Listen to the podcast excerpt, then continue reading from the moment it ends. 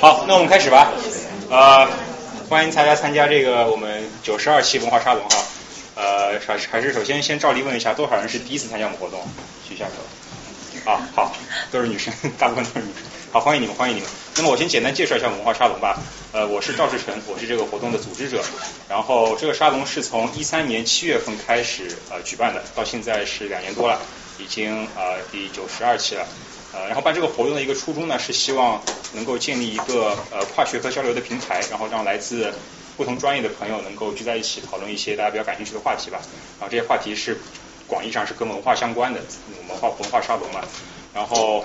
呃每次主讲人也都是大家就是志愿义务来为大家来跟大家分享。然后在讲的过我们不是一个严格的讲座哈，大家在讲的过程中有任何的问题也欢迎随时提问打断，然后我们最后也会有统一的时间来讨论的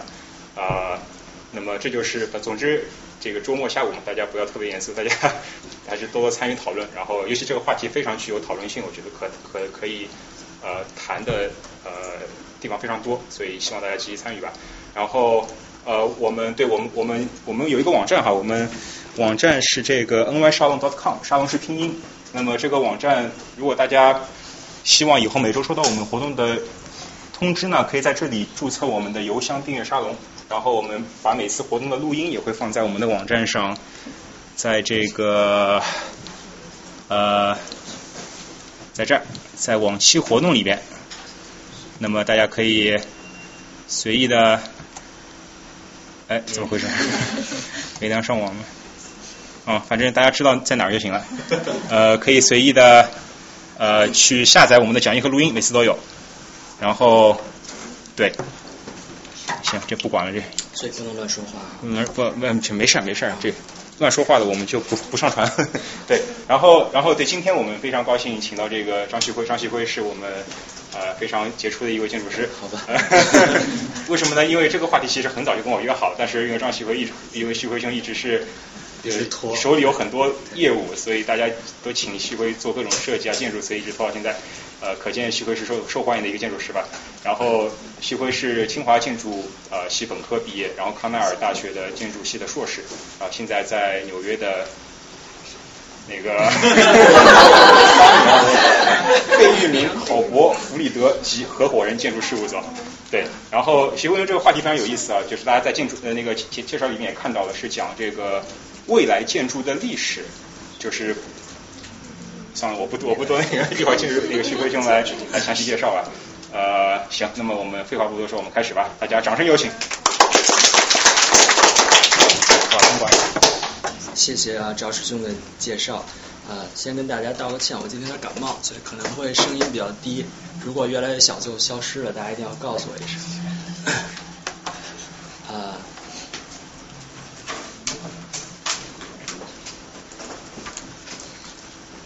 啊，我觉得呢，就是人对未来的一种推测，它很像是我们人类的天性当中的一部分。啊，我们能从这个构想未来的过程当中获得非常大的愉悦感。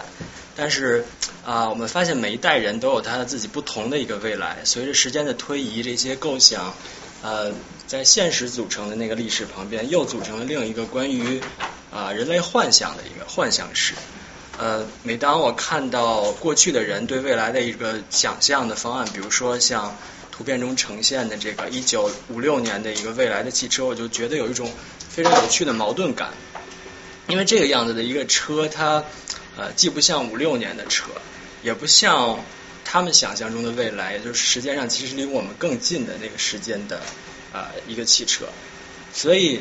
呃，历史上对未来的一个构想总是带有这样一个矛盾性。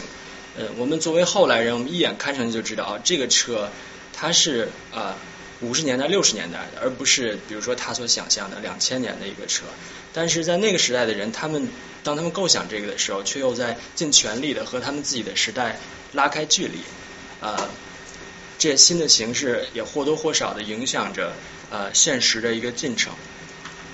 那么今天呢，我们就来看一看这个历史上不同的时期，人们是怎么对自己生活的一个呃物质空间，也就是啊我们讲的建筑和城市进行幻想的。我们会看到很多理想主义的啊脱离现实的，甚至很荒诞的一些方案。但是当我们回到这个他所处那个历史情境中去理解的话，往往能看到一些逻辑，而且这些逻辑在现实中呃有一系列的演变和更迭。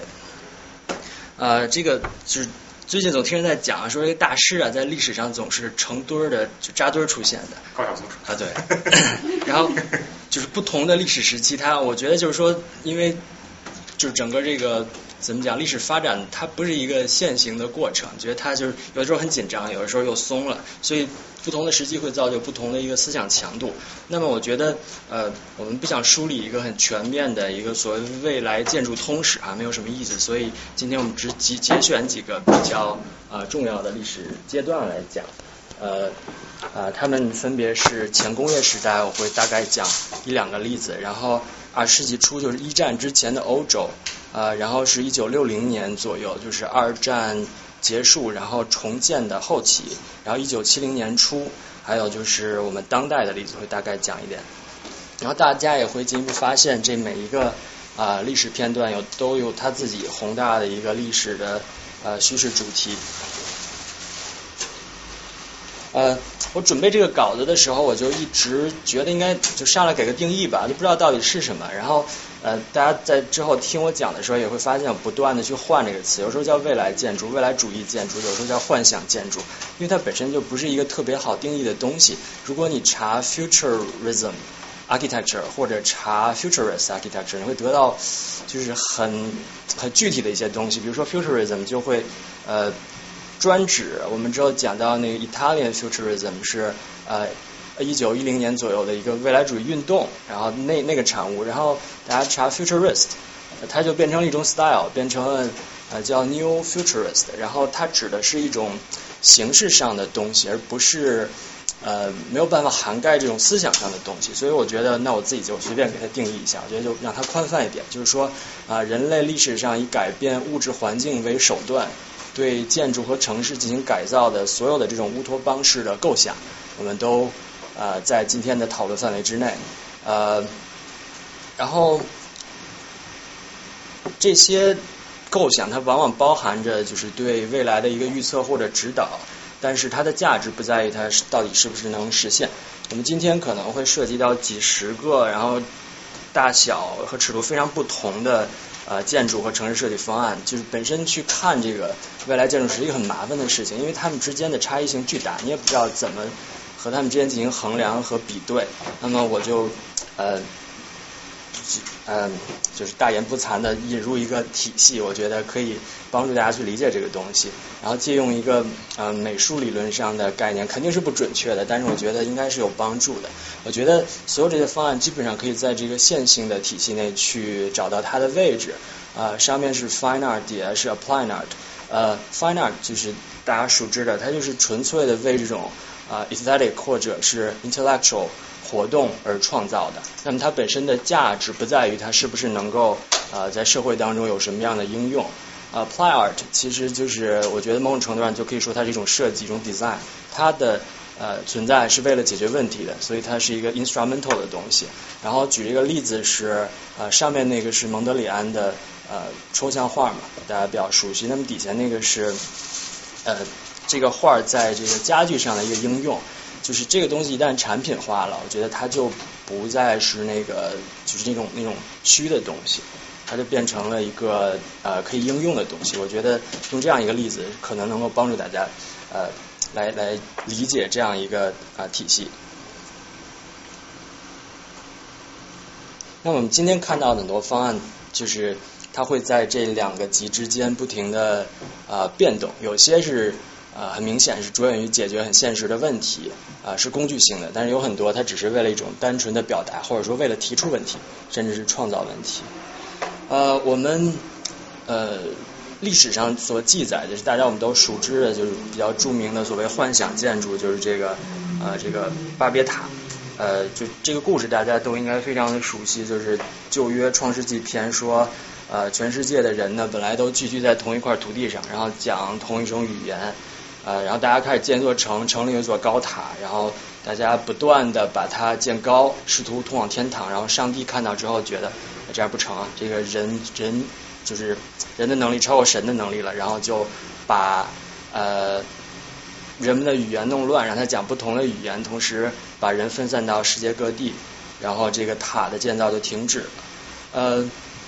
后来的解读认为，这个创世纪的故事是用来解释就是世界上不同的语言以及不同的地区的人口分布是怎么产生的。但是我觉得，其实它反映了圣经当中很常见的一个话题，就是人和神的竞争。旧约当中其实并没有对啊巴别塔这个建筑形象一个直接的描述，它只讲这是一个砖塔。呃，我们看到的现在这一幅呃油画也是到了十六世纪文艺复兴时期的一个荷兰画家的作品。但是这个巴别塔这个很早就出现的这样一个建筑概念本身，我觉得它已经带有了很多啊我们之后会讲到的这种幻想建筑的一个特征。一个是它是当时这个呃主流的社会思潮的一个可视化。嗯，我们可以看到就是从古代到到直到今天，就是建筑，尤其是这种公共建筑的设计和建造，它呃和这个社会的一个组织呃形态是密不可分的。嗯，因为在这种那个集权社会，就是尤其的明显。那么少数的这种统治精英，他总会试图通过呃改变物质环境的方式，然后来体现一种社会改造，然后实现他的理想。就是人有有这种就是把什么想法物化的这样一种天生的倾向。所以在这个呃旧约写就的这个时代，就是一个神权逐渐。啊，盖过世俗君权的这么一个时代，所以这幅这幅画本就是这个巴别塔这个概念本身是有很强的呃工具性的，甚至有学者考证说，这个故事本身就是基于犹太历史上某一个真实的暴君，那么他是一个就是试图让民众建造这样一个个人的纪念碑，然后同时他反对宗教，不允许民众去皈依。呃，还有一点就是。巴别塔这个概念本身的重要性大于这个东西的实体，就像很多的啊所谓的未来建筑、幻想建筑，就是如果你从实际工程角度去想这个东西，就它是一个很荒谬的事情。呃呃，这个 Bible 这个词本身就是呃它的意思叫 The Gate of God，然后我觉得在这个文艺当中，它其实就象征一种呃人不可及的一种神力，所以本身这个东西建不成。才是这个形象它本身在这里的意义。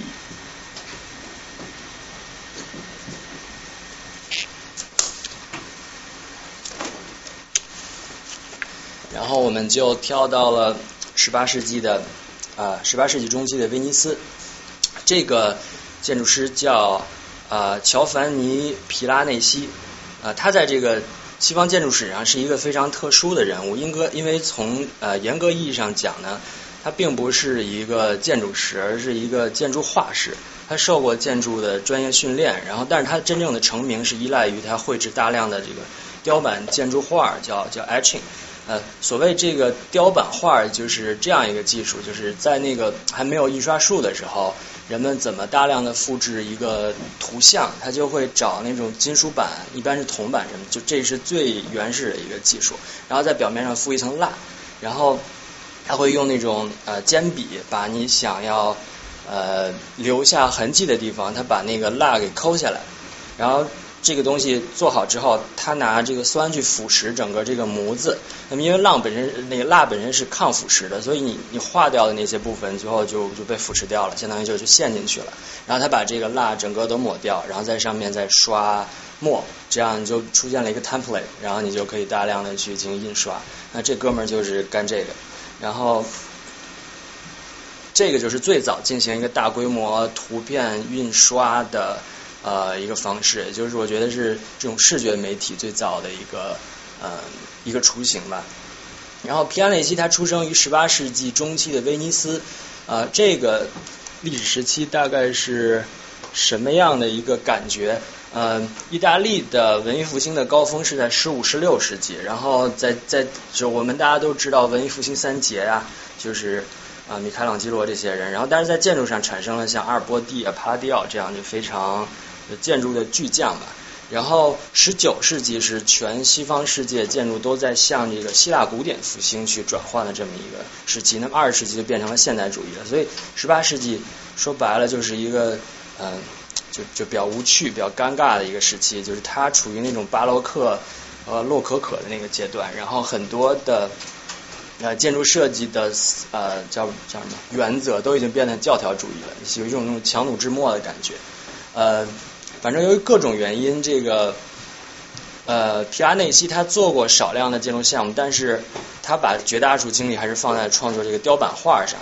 啊，还要经营他的这个雕版作坊，他他就是一度做到非常的大。而且他就是他画的创作对象不是他同时期的建筑，这个是他呃就图像中显示的是他同时期的所谓洛可可风格的这样的建筑，但是他不喜欢这种东西，他喜欢的是这样的东西，呃，就他绘制着大量的这种古罗马的建筑的遗迹和废墟，呃，但是他的画和同时期的这个呃其他的画匠是很不一样的，他不去追求这个。呃，画的呃真实性，然后他会选用很特殊的一种呃透视的角度，还要调整构图，他会有意的夸张他绘画的这个对象，呃，所以就是看到这个废墟会显得极其的宏大，而且他这个人就是呃，他为了他这个图显得更加美观，他甚至会就是从他的角度去理解这个原来这个建筑的设计者他大概是什么样的一个设计思维，然后他把一些缺掉的部分他给人补上，然后就就就画出这么一些东西。嗯，所以就是大家可以想象，那个时候是还一个出版业就是非常不发达的时代，然后也绝对没有照相机这种东西。所以当人们看到皮拉内西这样的一个作品，就是所有的这个建筑的细部啊，然后那些石头啊线角怎么交接都非常的清晰，就是在视觉上是一种非常强烈的震撼。嗯。以至于有很多人他反映说，就是看过他的画之后，就大家满怀期待去看这个实际的建筑，然后就就非常的失望，就是因为实物和你画的这个呃给人的感受差异实在太大了。所以我觉得就是说，皮亚内西他的建筑画不是一种单纯的这个绘画创作，就更不是对现实的一个描摹，就某种程度是他一种就空间观念在纸上的反应。我觉得是一种创作的过程，呃。他在他的这个呃职业的后期，就是基本上就快嗯就快去世了那那那阶段吧，他出版了一系列十六张题目翻译过来叫《监狱》的这个雕版画，呃不太清楚，呃画面的对象呢，就是就完全摒弃了所谓真实的建筑场景，就这些全是在他脑子里虚构的一些东西，你感觉像一种噩梦般的场景，呃。他描绘的这个空间就往往处于一个就感觉是一个地下的空间，在一个巨大的穹顶之下，然后垂直向的堆叠了大量的楼梯啊、机械这样的东西，以及很多看不清啊面目的人啊。同时期有人画这样就是宏伟壮观的场景，但是呃基本上全是在地上，在阳光下去展现这种宏伟性。但是呃皮亚内西的这一组画儿就是他。创造了一种宏伟的感受，用我们今天的话讲，就是暗黑的一种 一种感受，就是一种具有压迫感的纪念性。呃，它是有这种超现实主义呃倾向的，而且但是大家想，这才十八世纪，就那个时候已经出现了这样一种东西，就是非常的反主流。然后在这一组画当中，皮亚内西把他这个对空间的感受推行到了极致，基本上就完全忽略了这个空间的物质性。有后来有很多人去研究他这个画，觉得他这个就去试图去还原这个三维空间，发现很多东西是错的。他就是为了呃达到这样一个效果，去去 manipulate 这个呃就实体空间当中的这些物质的位置。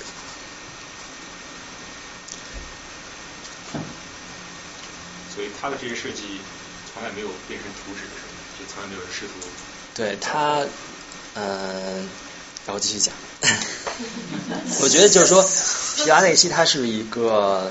就是他是在二维的图面上去去实现自己三维空间想象的这么一个人，而且就是刚才看到他所处的那个时代，其实就是就是即便是文艺复兴也好，就是他那个在现代主义之前，我觉得整个设计建筑的。就是尤其这种这种主流的公共建筑，它都是很教条的。就是它那个时代有很多的规则去限制你，然后这个和你的这个社会呃社会位置也是有直接相关的，所以它很难做出那种就是按照他的想法去把这个东西实际建出来。而且就是皮拉内西这个人本身，他不是那种像像梵高一样反主流的那样的一个人物，他是呃，他甚至因为自己的贡献，然后被最后封了骑士，所以他就是相当于在在现实当中是另一个人，但是在他的理想世界里，他在二维上去实现自己的啊啊创作的冲动。啊，对，这个是卖嘛，相当于我们今天相当于什么？像漫画？不是，这不好比了，我也不知道该怎么比。对，哈利波特是的。是的，嗯。我在想，当时拍电影就是就是有啊，对对。对，我会，嗯，对，我会马上讲到这个东西。然后，所以我我就是我个人觉得啊，就皮亚内奇他是最早将这种建筑空间创作和这个媒体啊相结合的这么一个人。虽然他自己肯定不会想到什么叫媒体这个概念，呃，因为我们看到就是在他之前，或者说在这个。呃，就这种画面建筑师产生之前，就大家设计房子都是要为具体的使用者服务的，就是呃谁付钱，然后他用这个东西，然后我我会说服你每一个空间怎么去处理什么的，我要对你负责。然后但是这个东西出现之后，你就不用为呃这个具体的人负责了，你为的是一个就看你画的人，是一个大众负责，所以你面对的是一个无面的一个群像，呃，那么相当于这个出发点就完全的不一样了。嗯，我们可以看到，它画面中描绘的建筑要比真实的建筑更为有力，啊，现实中也更为有影响力。所以这是一个嗯媒体化的倾向吧。在我们之后讲的这个未来建筑历史中，你会觉得会不断的加强，甚至后来产生了专门就就只画建筑的人，他他并没有试图去做这个东西。呃，在近代呢，艺术界有过非常呃多次的。叫叫再发现皮亚内西的热潮，然后当代很多著名建筑师，比如说这个画面里的路易斯康，呃，啊路易斯康是美国人，然后他有大量的那个建筑作品，离我们都很近，大家一定要去看一下，我特别喜欢他。然后还有日本的安藤忠雄，他们呃就是这些在自己的设计当中去去寻找就永恒感和纪念性的人，他都会从就是他会声称自己从比拉内西的画中啊找到了很多灵感。就这是另一个问题了，就是就他画那个东西和你的解读，它就不是一个东西，呃，就有点麻烦，我我就先不讲这个。然后我们更熟悉，就刚才讲一个哈利波特的问题啊，就是呃，他对后世的这个电影风格的影响也产生了非常大的作用。比如说这个是就是呃一个德国导演叫弗朗兹朗，然后他的一个很早期的作品叫做《大都会》。嗯，就可以看到，就就这样的一种倾向。就后来我们看什么蝙蝠侠呀，就都这种，嗯，就是这种压抑性的，就是在在黑夜当中的这种宏伟的建筑场景，就都和他的这种呃皮亚内西建立这样一种审美倾向有直接的关系。呃。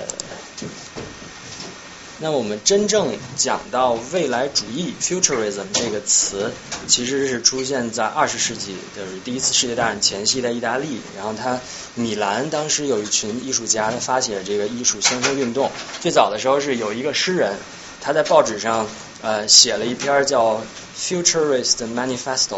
就是未来主义宣言。呃，就这么一个文章，就那个时代，就就一二战啊，还有一二战之前，就是一个就充满了宣言的时代，就大家对这个历史、对过去就极端不满，然后对未来充满了无尽的幻想，就非常的积极昂扬的这么一个时代。然后呃，这个就未来主义者吧，啊，未来主义运动的这些艺术家，他们就在这个文章里阐述自己的一个主张和理解。嗯，很快就有很多其他呃。不同门类的艺术家加入到了这个运动当中，比如说我们现在看绘画、雕塑，后来的电影啊、工业设计都非常的多。然后他们的审美倾向是就赞美一种叫工业美学，他们赞美的东西就是速度，然后科技、呃能量，甚至说是暴力。然后他们会画很多就是呃汽车，然后轮船、飞机、什么大坝，然后这种工业设施这样的东西，就是呃。就是这种新科技吧带来的这样的一些新的产物，比如说像这幅画叫做呃 The City Rises，呃就可以看到就用很多躁动的笔触，然后它刻画了一个就是城市建设的一个场景，然后前面一个长得像马一样的一个东一个呃怪物吧，然后就是试图逃脱这些人的控制，然后你看到他对于呃这种明亮的色彩，还有这种动感的啊强力的一种一种表达。然后更有意思的是这个，就是呃叫做呃就是他画一个富人去遛那个狗，然后在这个未来主义建筑宣言中，他们讲就是他们要赞颂运动和速度，就这些东西。所以就是那个宣言里，literally 他写的说啊，我们看到马有四条腿，其实不是四条腿，它有二十条腿、四十条腿，因为就是它在不停的运动啊。所以就我们今天看来好像这个 Tom Jerry 就这样的一个感觉的东西，但是 但是那个时候他们是一种非常严肃的呃艺术表达。然后多多画很多条腿，然后把它给模糊掉，然后表达这种动感嘛。那么真正的呃未来主义啊，这还有一个雕塑，嗯，对，这也是这样的。就用雕塑表达未来主义，我觉得是一个挺挺挺怪的事儿，因为雕塑本身是一个就 solid，就是一个就把某种形式的固化，然后你用一个固化的形式去表达一个动感的一个，反正我觉得是有点怪，嗯。结合之后，我会我会讲那个他们后来叫新未来主义建筑，我觉得那个东西建出来也是一个很奇怪的事情。呃，呃，但是不管那个，先说建筑。呃，真正的未来主义建筑是起源于这个年轻的呃米兰建筑师叫叫呃安东尼奥圣埃利亚，然后他在一九一四年发表了未来主义建筑宣言，真正把建筑学也纳入了这个就是运动当中。在讲这个未来主义建筑之前啊，我觉得需要先去看一看这个为什么就就这样一场运动是在这个历史时期，然后发生在意大利这样一个地方。然后我们要看一看这个一九零零年前后的世界是什么样的。呃，一九一八六零年到一九一四年，就是的呃第一次世界大战之前这段时间呢，在历史上被称为第二次工业革命嘛。然后就是大家了解，从一九呃一一七六零年左右开始的这个第一次工业革命，呃是以这个纺织业还有蒸汽机为核心技术的。那么第二次工业革命也叫技术革命，是以铁路的建设为啊为核心的啊，还有就是和铁路建设相关的所有的这些，比如钢铁工业、电气化的这样的东西。呃，这一轮啊快速发展代表的国家是大西洋彼岸的美国。还有刚刚在普法战争中啊取得胜利，然后统一的德国，所以这个时期是一个呃就铁路的建设量空前加大的时期，所以它和这个第一次工业革命非常的不一样。因为第一次工业革命，比如说我们讲第一次工业革命，大家建很多的纺织厂、种植园，努力在种植园里种棉花嘛，就这是主要的产业方式。可能一个厂里也就几百个人，但是你要建一条铁路。需要上千万人的一个很复杂的协作关系，就是你铁路啊，你的呃，你的建设需要设计的人，需要施工，然后你的运营需要 manager，需要这个司机，需要售票员，然后它铁路公司不断的呃产生和倒闭，需要大量的融资，这直直接刺激了当时的这个华尔街金融市场的成熟，就 J.P. Morgan 就是那个时代的人嘛，然后铁路需要大量的呃。呃，钢铁，然后也产生了像像卡内基钢铁这样的就是巨型的企业，然后相当于整个社会的经济都被这样一种就是非常大强度的工业化给带动起来了。然后美国在铁路产生之前，它是没有这种严格意义上时区划分的，就像我们现在讲三个时区嘛。但是在那个时候就突然有了铁路了，大家发现哎，大家要连起来了。你这个东西，你几点几点到我这个镇要拿这个这个货，然后我们俩表不一样，就是很麻烦的一件事情。然后所以。就这个东西推行了整个呃美国大陆从南到北的一个就用一个相对统一的三个时区，然后就整个国家被动员起来，呃所有的这些资源呢，农业啊、饲饲养业啊，还有食品加工，所有的东西都在一个全国范围内调度，然后就是不同地区产生了不同的产业集中，所以就是这是一个其实像机器般那种高速运转的时代。呃，不管是整个这个社会当中的所有的这些大组织，像像钢铁运输啊，啊像钢铁制造者还有运输呃呃做铁路的人，还有像每一个组织当中的每一个个人，比如工厂当中的工人，他都像一个小零件一样，在环环相扣着，就是不断往前走。呃，我们看到这个世界的政治格局是这样的，这是这个第一次世界大战之前这个全世界殖民地的一个呃分布的状态。那么就那个时候，欧洲这些就是殖民地国家在全世界范围内瓜分的狂潮达到了一个顶点。除了啊老牌的殖民地国家，像英国、法国就占了很多地方嘛。呃，美国也开始就是从一个世界的边缘，然后走上了呃舞台的中心。它在这个年代，它的 GDP 变成了世界第一，然后呃，它在呃美西战争中击败了西班牙，呃，把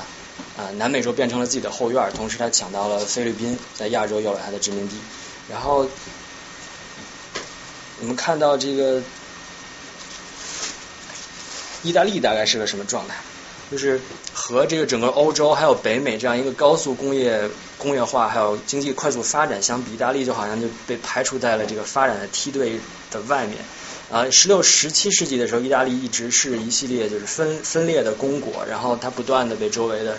呃像法国这样的国家所控制。它真正的统一是到一八六零年才实现的。然后统一的时候，它欠了大量的钱，然后它也没有自然资源。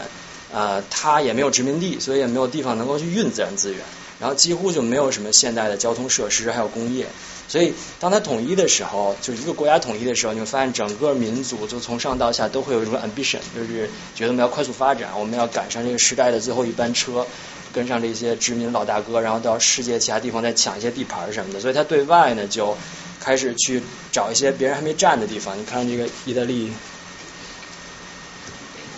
就在北非一些地方就开始去找这样的地方，然后对内他觉得要发展经济，那发展经济最直接的，当时人们认为什么东西就是就是发展工业嘛，就直到那个毛的时代都认为发展经济就是发展工业嘛，就是这样的一个思维，所以你就可以理解为什么会产生呃就是未来主义。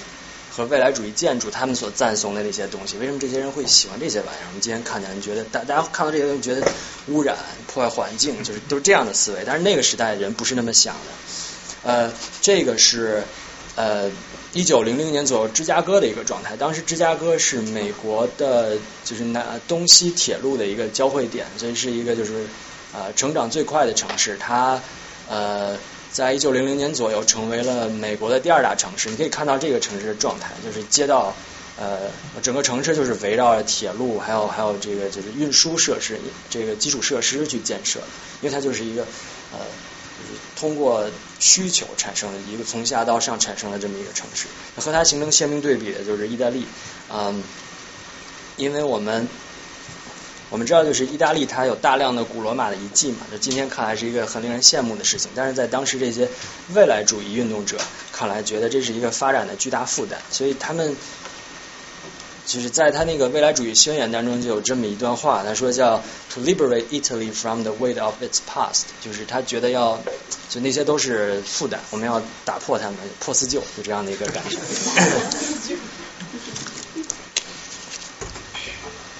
在发表这个未来主义建筑宣言的这两年的时间里，就是年轻的建筑师呃圣艾利亚，他绘制了一系列啊取名为叫 New City 这样的一个建筑设计的方案图纸。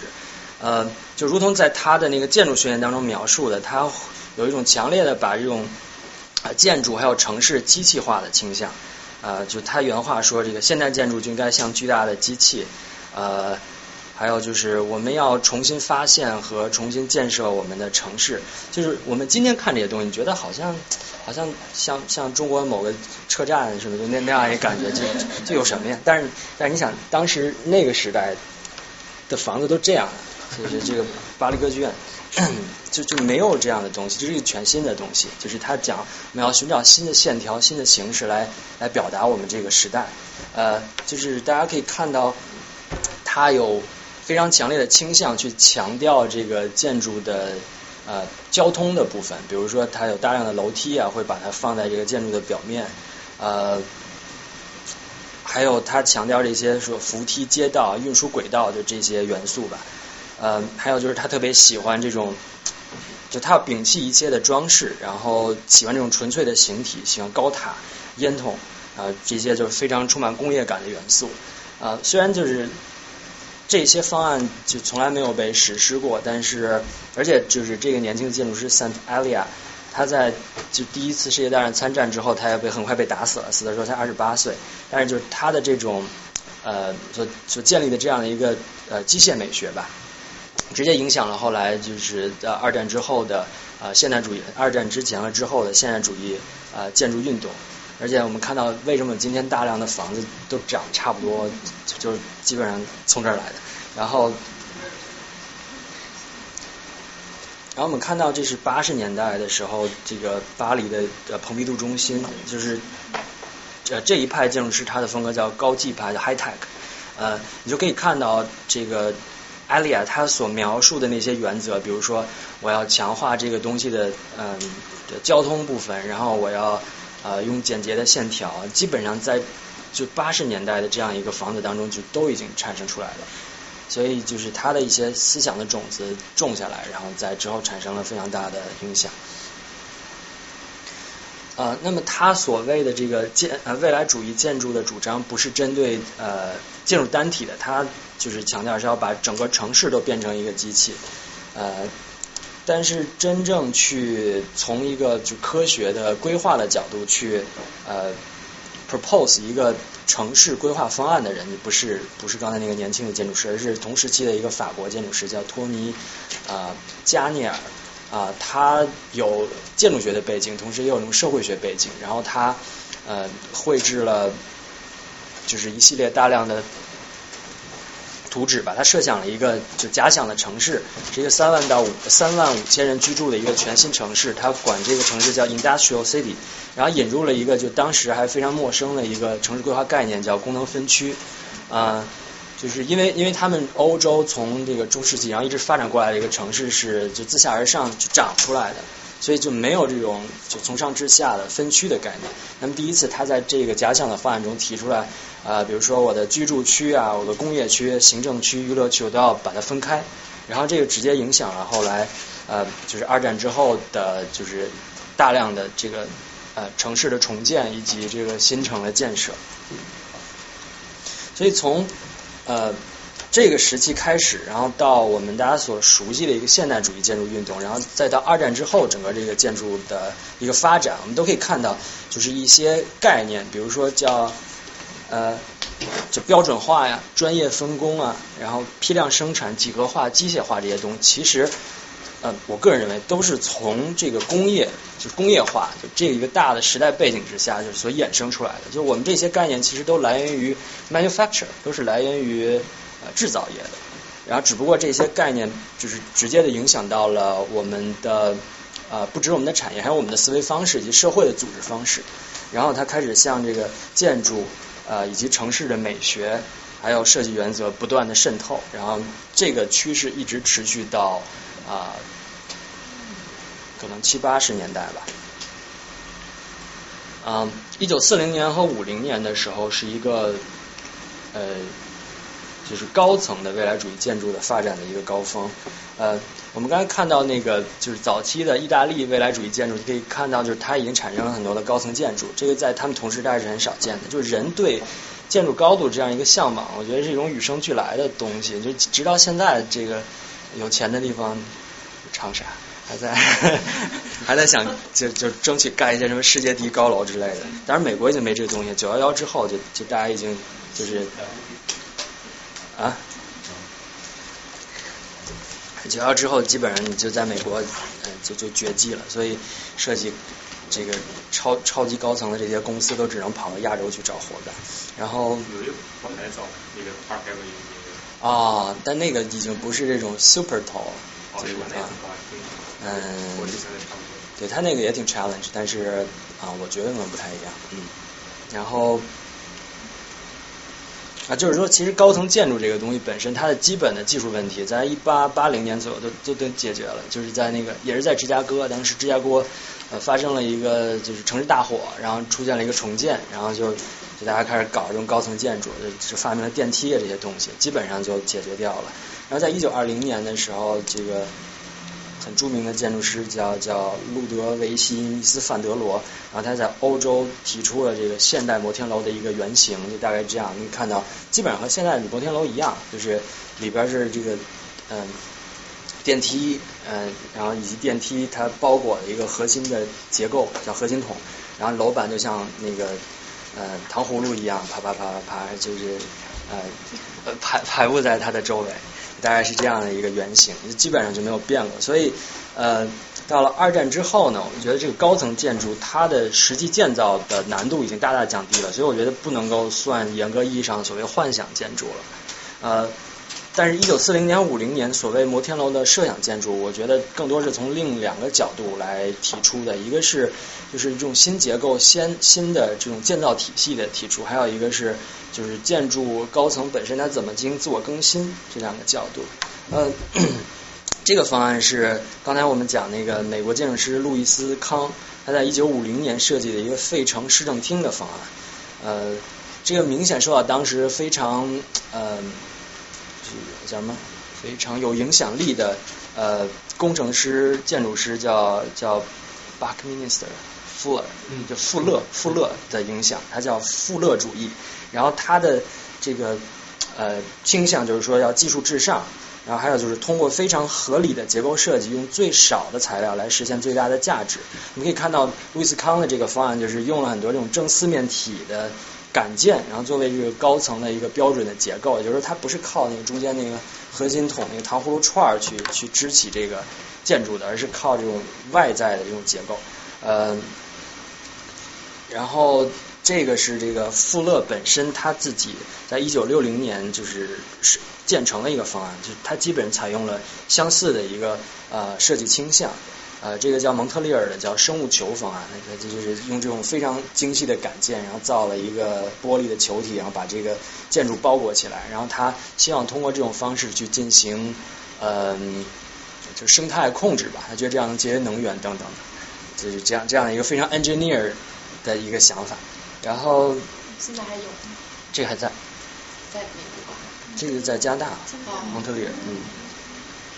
实现了这个。叫什么？然后当时这个这这我没注意，可 以查一下。嗯，我觉得应该有一些吧，相当于把它变成室内了。啊，变成室对啊。然后这个就当时他非常的啊 influential 啊，他的哲学思想叫做 ephemeralization，就是他觉得这个他的思想就是基于说这个全世界的资源都是有限的，然后我们必须要。怎么讲？不断的让技术进步，然后不断的通过 engineer 的手法，然后让人能够 do more with less，然后最终叫 you can do everything with nothing，就这是他的一个一个想法。其实他他所对立的是那个叫马尔萨斯嘛，就是说这个人呢是不断的人口上升，然后资源就那么多，然后你就上升到一个程度，怕就掉下来了，这样这样的一个思维方式。然后他那富勒除了这个方案，就是。建成了，但是它最著名的不是这个方案，是是这个方案，是这个就把这个球啊一直扩大到整个曼哈顿 Midtown 这么一个范围，然后来调节气候、减少污染、能源消耗。你们看来今天看来觉得好像那种科幻，而且就是就是六十年代科幻那样的一个感觉。嗯，球体是这样，对。但是当时是一个非常严肃的讨论，就是其实是可以实现的，就这样一个感觉。当然一下啊，那个富勒原来造这个生物球的时候是对他有什么样的构想啊？他是让他做什么？现在是给小孩的那个教学设施，所以很难哦。但是原来的做法。你说它的它的功能是吗？它的功能性原来是。那个其实我不是特别了解，就是它的出发点是通过建造一个相当于就是二层表皮，然后对这个建筑本身的啊能量消耗进行控制。就它更多的是一个 engineer 角度，是一种量化的角度去做这个设计，其实还蛮有意思的。嗯，所以这是一个能量主要是什么热能啊？就是就是热嘛，其实主要就是热。所以在加拿大对啊，哈哈哈不是。然后这个时期另一个倾向是叫做。嗯，叫叫对这个预制装配式居住大楼这个概念的一个探索。呃，我们看一系列这有四个呃草图，呃，叫太空舱之家，然后这个叫书柜住宅，然后叫这个麦穗上的籽粒啊居民大楼，还有一个就是海上城市，呃，Maritime City，基本上都是在呃探索这样的一个概念，呃。他就是说，他觉得这些就是，尤其是居住嘛，就居住单元，其实都是相似的。那么就可以把这个楼本身做成一个基础设施，就像一个书架，然后每一个呃居住单元就像一个集装箱，然后就啪啪啪就一个一个都放上去，然后随着呃你不同时候的需求，然后你可以把它卸下来换成新的，大概都是这样的一个方式。然后这个概念在一九六零年代的时候，日本的叫新陈代谢运动当中得到了一个大力的发展啊、和延续，我们之后会讲到。呃，这个就是单体建筑，就第一次建成是这个一九七二年建成的东京的呃中银胶囊大楼，呃是这个就是所谓所谓胶囊思想的呃第一个实体化，然后它的每一个方块就是这种 cube 都是都是在这个工厂当中预制的，然后把它运到现场，安装在这个钢结构的一个核心的骨架上。呃，然后你看它的形式设计本身也让你觉得好像这个玩意儿是就是后来安上去的嘛，这这这种美学倾向，嗯，然后这个设计的概念就是说，根据我们每个人不同的一个需求，比如说单身的时候，然后结婚了，我俩孩子，然后就不断的换这个玩意儿，然后你就就可以产生一个建筑的自我更新，嗯。这这个造完还能换？呃，这就是挺有意思的一个事儿，就是就是他按上去过之后就再也没没换过，然后前几年还面临一个就是年久失修，然后政府说咱拆了吧，就这样一个一个事儿，然后后来激发了这个民间的嗯、呃、保护组织，大家觉得这是一个文化遗产，然后就开始去保护它，然后最近有大量的艺术家啊什么什么年轻人就开始住进去，然后重新去利用这个。这个空间，然后好像现在比较 fancy 了。如果大家去找 Airbnb，能住到那个里面，但是这自我更新这事儿就没实现了。就他的想法就是说，我每一个单元有一个标准接口，包括对对电缆啊，包括这个。对，我我没有放它室内的那个。哦，排污管，相当于就好我们编程一样，它是一个标准化的一个。没错，就是我我我觉得这些想法就其实特别的。嗯，特别的制造业，就模块化嘛，说白了就是，就就是我给你一个标准接口，你把所有东西都按到我的一个什么主板上，就那样一个感觉。对，那他这个想法就是其实是这样的，是一个制造业向这种建筑的一个扩大化。然后，嗯，如果大家可以查查这楼的室内，就就觉得它特别工业，有点像那种火车的卧铺的那样一种感觉，我觉得。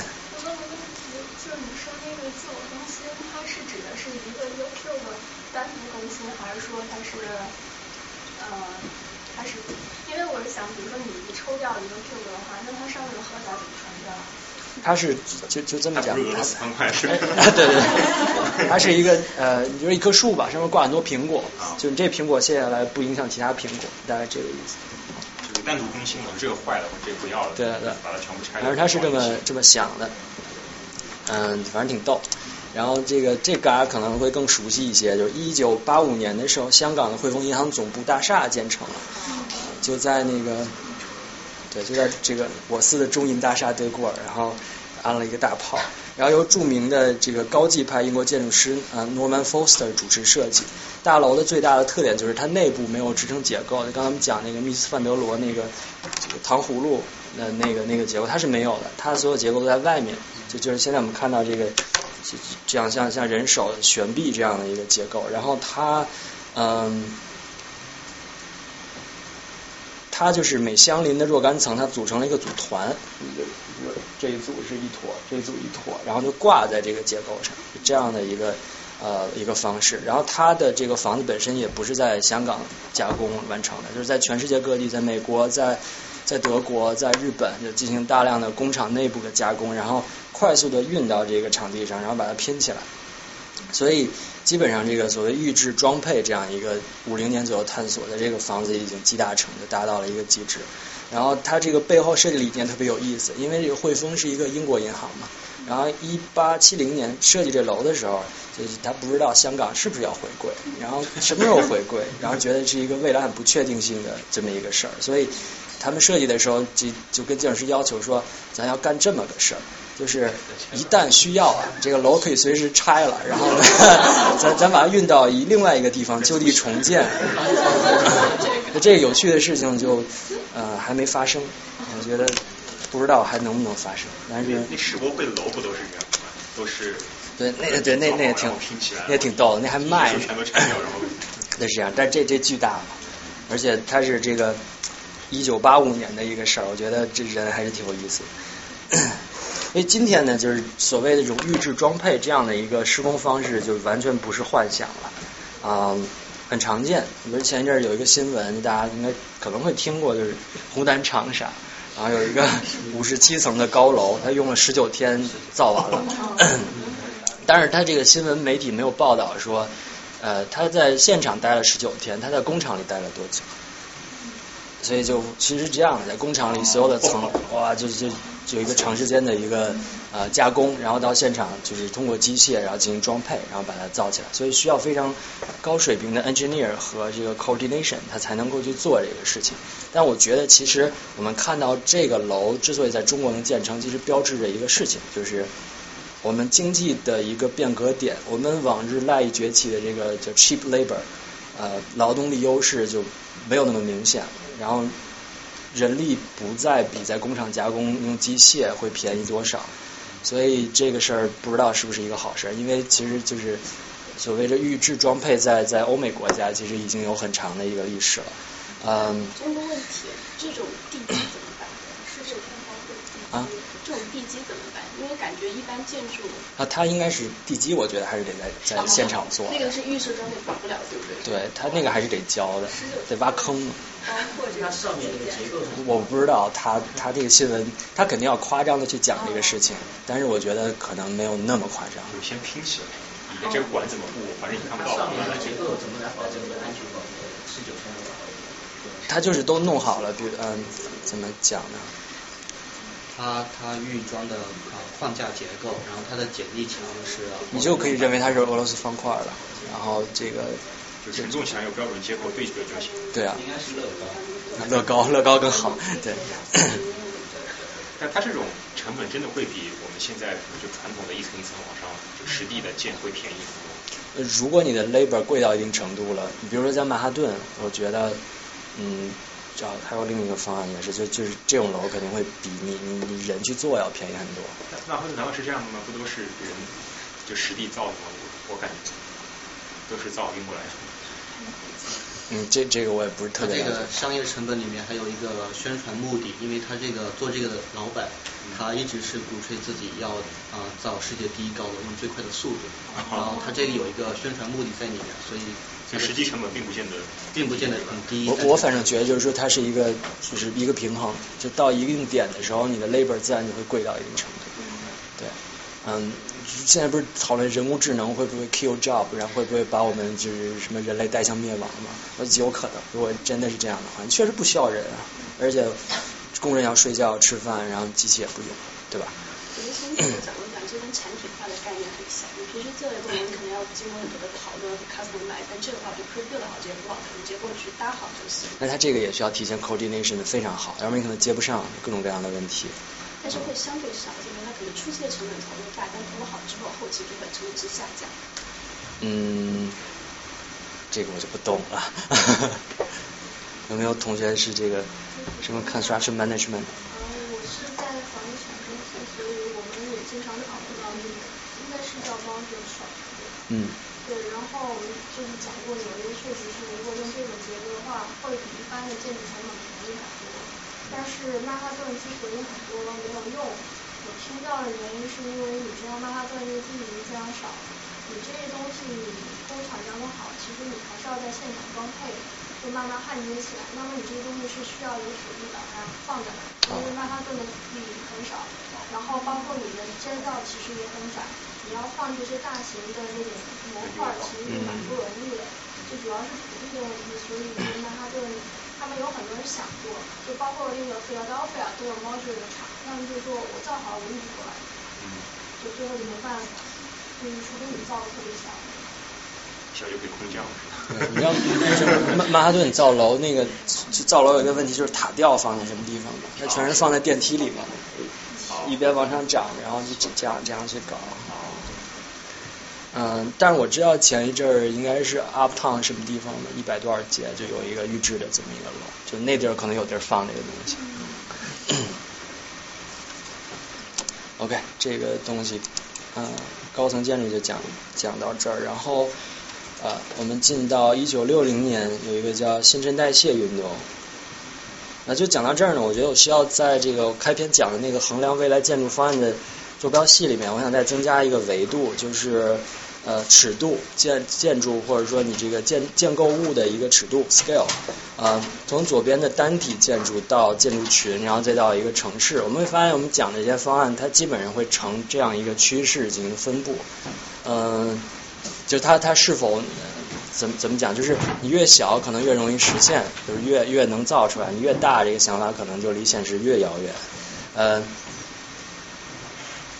因为我觉得就是说，它这不就是说造一个楼和造一座城市，它不是一个工程规模的问题，它是完涉及到这个完全不同尺度的一个社会动员的程度。呃，建一栋房，你可以业主一个人说了算就就行了，然后建筑师你给我搞好，我从上到下我组织工人去干这个事情。但是一座城市它是不行的，它的建设没有一个，它是一个连续过程，就它没有一个原点，就是说我从零开始怎么怎么样，然后所以它而且就是说它涉及到大量的其他的人，每个人都有呃就自主权，所以它不是一个呃从上到下的过程，而是一个就是荒蛮生长、自由发展这么一个过程。呃，就是个人的意志，我觉得很难决定城市发展的方向。那起码在这个呃民主社会是这样。但是就是说，大家会看到二战之后很多这二战之前那种城市设想，比如刚才讲的这个功能分区这些东西，它之所以能够实现，是因为二战之后呃产生了一个井喷式的建造的需求。呃，说白了就是把城很多城市就直接给炸回原点了，就没了，然后大家就没有地儿住，那怎么办？就开始造呗。还有另一个原因就是。大量的原殖民地国家开始独立了嘛，然后就会建很多新的城首都啊什么的，比如像那个巴巴西利亚，巴西的首都，还有啊造那个昌迪加尔，其实都是这样的一个例子。嗯，但是这个时代就一去不复返了，就是你会发现，就是从那个时代之后，然后关于这个呃城市尺度的建筑构想就越来越难以实现了。呃，我们讲这个叫新陈代谢运动。刚才呃有四个小小草图，然后最右边那个是一九五八年一个日本的建筑师叫菊竹清训，他绘制的一个呃海洋城市草图。你觉得？又日又萌那样一种感觉，然后 他就设想的是一个能够根据这个需求自由生长的这么一个城市。那么它底下像一个荷叶状的东西漂浮在这个海面上进行物质交换，就是交换物资啊，然后交通啊这样一个东西。然后上层这个塔楼就跟刚才我们讲的那个其他的那些就是预制装配差不多，它是一个结构。然后你所有这些住宅就像小。呃，小小小胶囊一样插上去，拔下来，就这样的一个呃关系。那么这个草图就代表这个方案，基本上就开启了日本战后最为重要的一个未来主义建筑运动，就是新陈代谢。呃，我们看一下为什么这个时候，呃，我们最开始讲一九零零年是在欧洲，然后一九四零年五零年跑到了美国，就就是这个这个。呃，未来建筑思想的最前沿啊，这个时候突然跑到日本来，那么这个时候在六十年代日本发生了什么？呃，这个日本六十年代叫做 Golden Sixty，呃，从呃二战之后，这个就产生了朝鲜战争，然后就是呃冷战，然后这个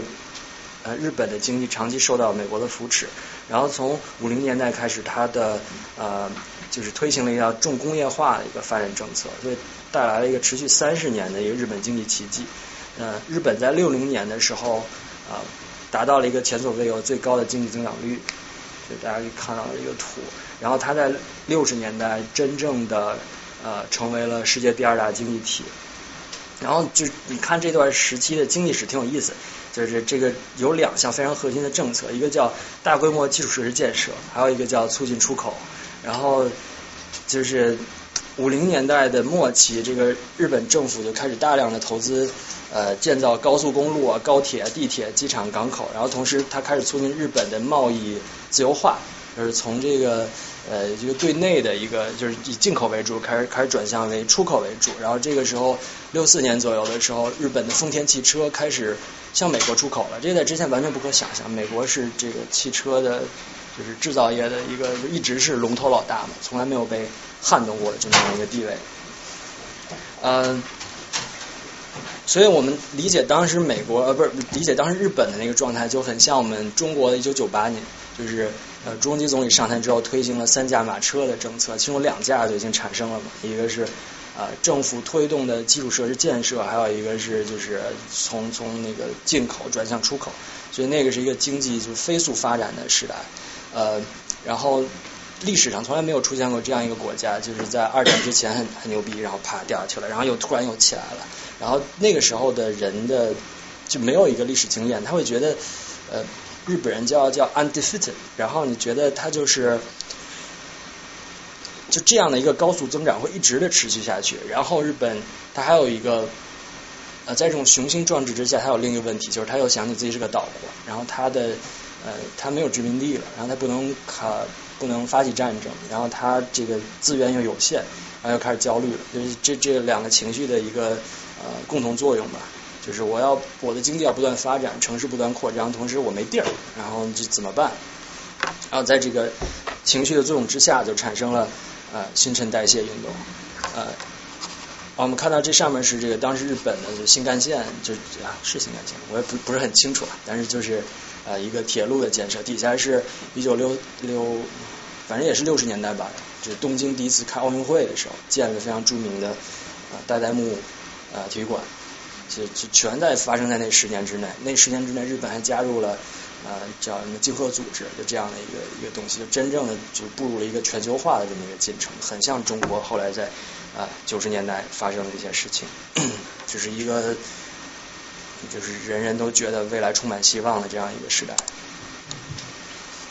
呃，一九六一年一月一日元旦这一天，建筑师丹下健三他出现在了日本的 NHK 频道的屏幕上。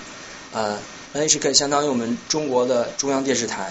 呃，这当然不一样了，但是它那个地位差不多。然后他用了这个四十五分钟的时间，向全国观众在元旦这一天阐述了自己设计的东京湾的发展方案。啊，方案中呢，东京呃将通过这样一个非常激进的方案来呃进行改造和扩张，然后满足东京达到一千万以上的一个人口。设计的核心大家可以看到是。就这样一个呃线性的这么一个结构，呃，它是由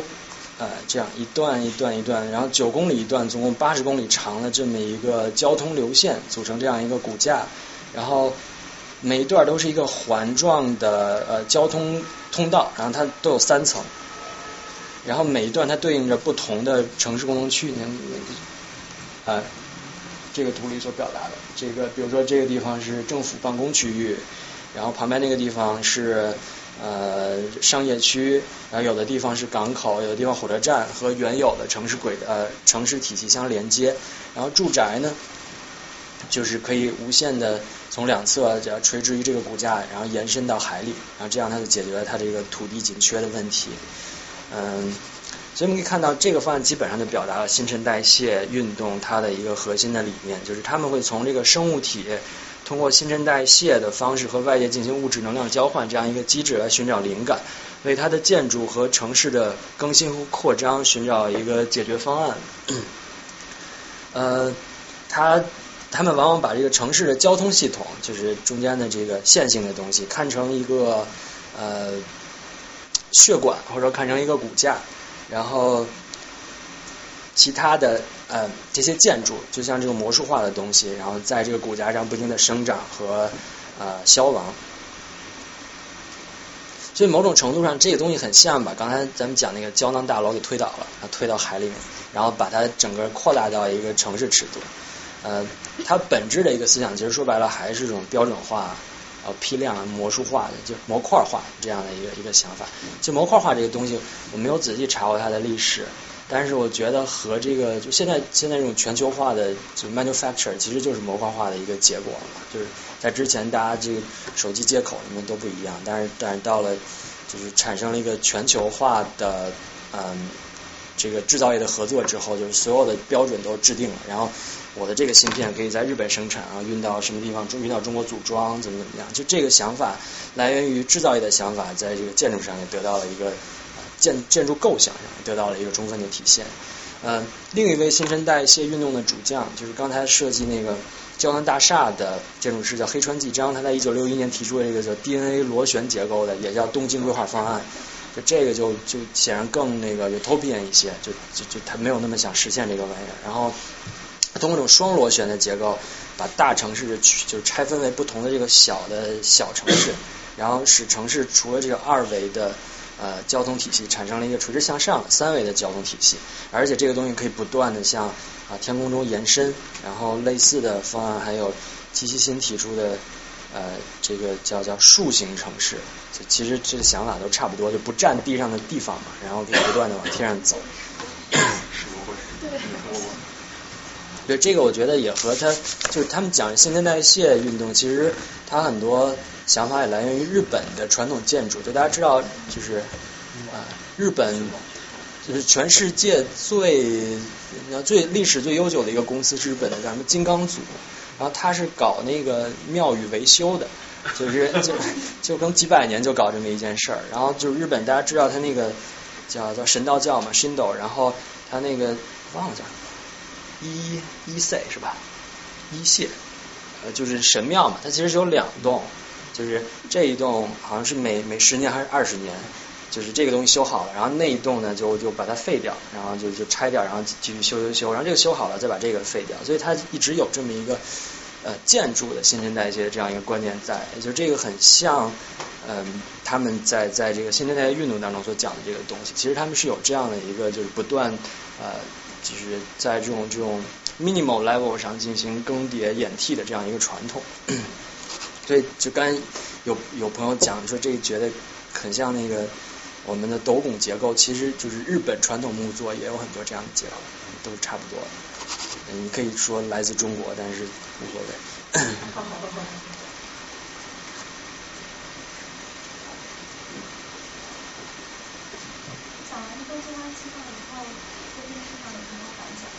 哦，对这事儿，啊，我不知道他在电视上有什么想，但是当时他们是非常认真的去干这个事情，呃，他的方案甚至获得了一些政府机构的支持，然后想真的要推这个，但是各种原因吧，呃，最后还是没有实现，嗯，对，反正就就是这样。哦，你知道那个房子啊？就这，你说这个房子吗？不是，就是大家都金湾那个啊。我觉得形式感上你是有相同点的，但是出发点完全不一样，那就是 fancy。你他再怎么扯，我觉得就是一个这个 capital 堆积的结果。嗯，对，所以所以刚才我们讲了，就是说你看到这个未来主义建筑的一个思思考的前沿，就是不断的在在不同的地区转换嘛，基本上是。和这个经济发展的一个就增长率相吻合的，欧洲跑到美国，然后跑到日本，然后所以大家一直对过去三十年中国的这个建筑，嗯，建筑师群体充满期待，但是这个好像有点那什么，然后所以就嗯就不说这事儿。我觉得这是一个 global，就这是一个那个全球化的问题，就是那个时候还是有区域差异的，但是现在我们。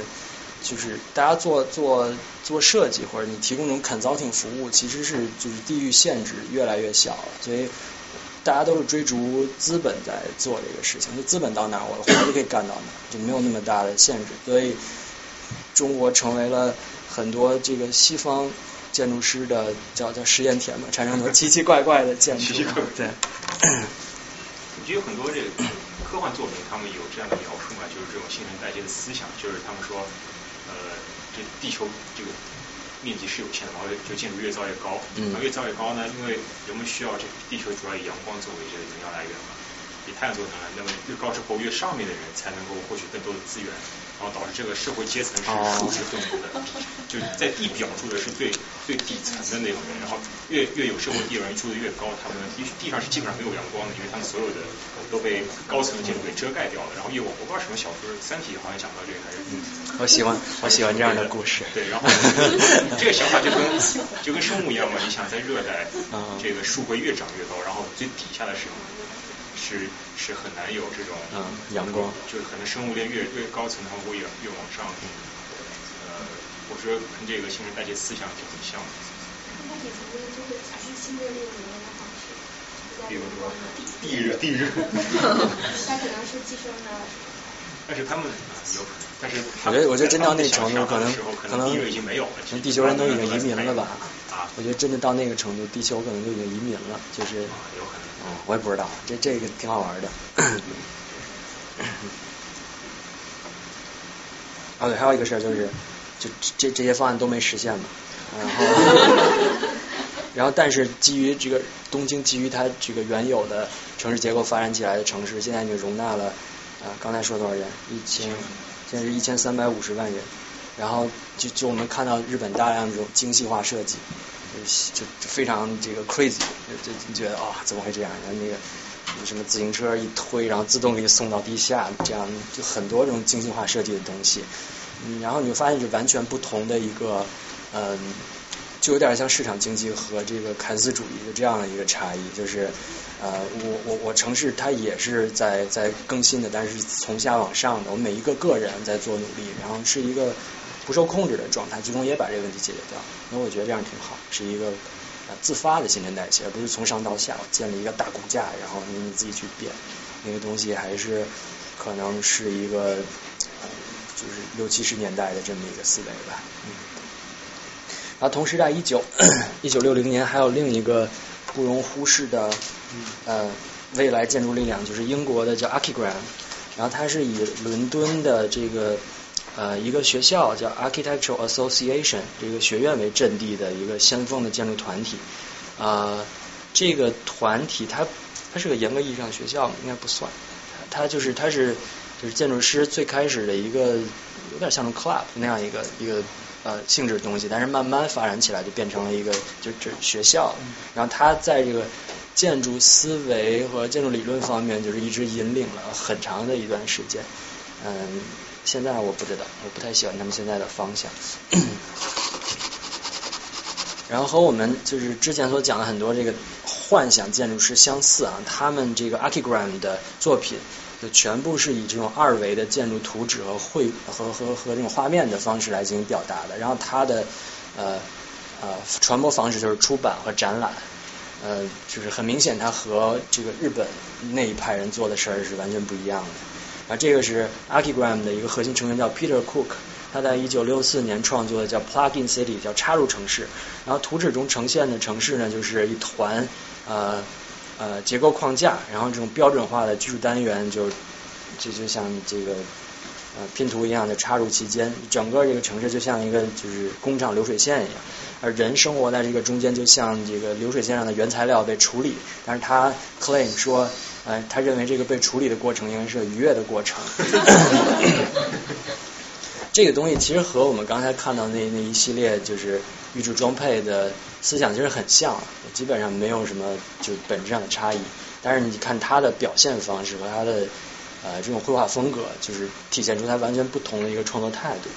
呃，我们一会儿再讲这个事情。然后第二个方案就是也是这个核心成员创造的，叫呃叫 Walking City 行走城市。方案设想的背景就是在。呃，这这就科幻了，就在未来的一个核战争之后，就 post disaster，然后世界陷入一片废墟，啊，每一个城市呢就变成了一个智能的建筑，或者是就机器人，然后他们看起来就是像这个到处能够行走的这个巨型的机械甲虫，啊，它通过上面这个黑色的就是玻璃啊这样的结构去控制阳光什么的。然后底下这个是就是软性能够呃伸缩的一个气垫性的装置，通过这个不停的漫游 roaming 这样的一个状态。嗯，哎，所以就是之前我们讲这个，还记得那个叫圣艾利亚，他讲建筑应该像机器嘛。然后这个建筑和机器之间的这种呃叫叫比喻关系吧，就在这个现代主义呃。运动早期就被不断的加强，一个非常就是最重要的现代主义主将叫叫勒科布西耶先生，然后他就不断的呃在自己的著述中写，建筑就是居住的机器，然后这个例子基本上就是对这个呃这这一句话一个最 literal 的诠释，就就就变成这个样子了。然后这个这些机器人呢，不是这些呃行走的城市呢，它是这个。嗯，就是平时自支撑的，就是相当于 sustainable self sustain。然后，但是它也能够通过像这个吸管一样的这个东西，它能够去进行物质和和这个人人口的交换，就大家互相换的这样这样一个东西。然后它就是可以呃独立于这个外部的自然环境，然后可以生活在各种各样的地方。就是这个叫叫 Walking City 呃入侵纽约，就就就这样。这 不就房车吗？对，嗯。就就反正很大啊，我觉得这，我老觉得特别像《星球大战》里边那东西，不知道有没有关系。但我觉得它这个时代已经不是很机械化的建筑设想，它已经很生命化。它已经很 Q 了，我觉得。对，它已经把这个建筑比喻成一个生命个体。它其实很，而不是一件机械个体。六零年是一个特别，啊，对我马上会讲到这个东西，它是很不严肃的，我觉得，或者他的这种戏谑的态度非常清晰的表现出来，嗯。这种系列是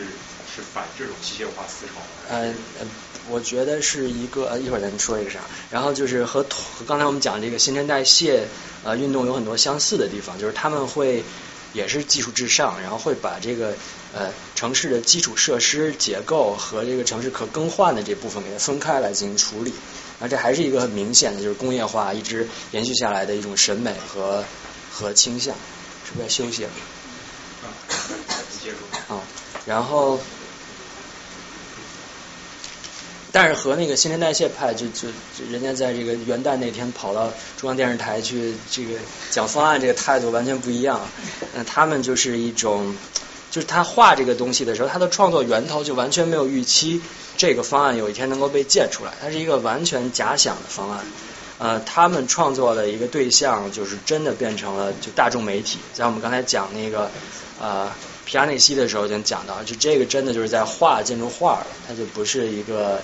嗯，就就就我完全没有设想这个东西要建出来，我的对象就是呃就是消费，就是大众媒体，嗯，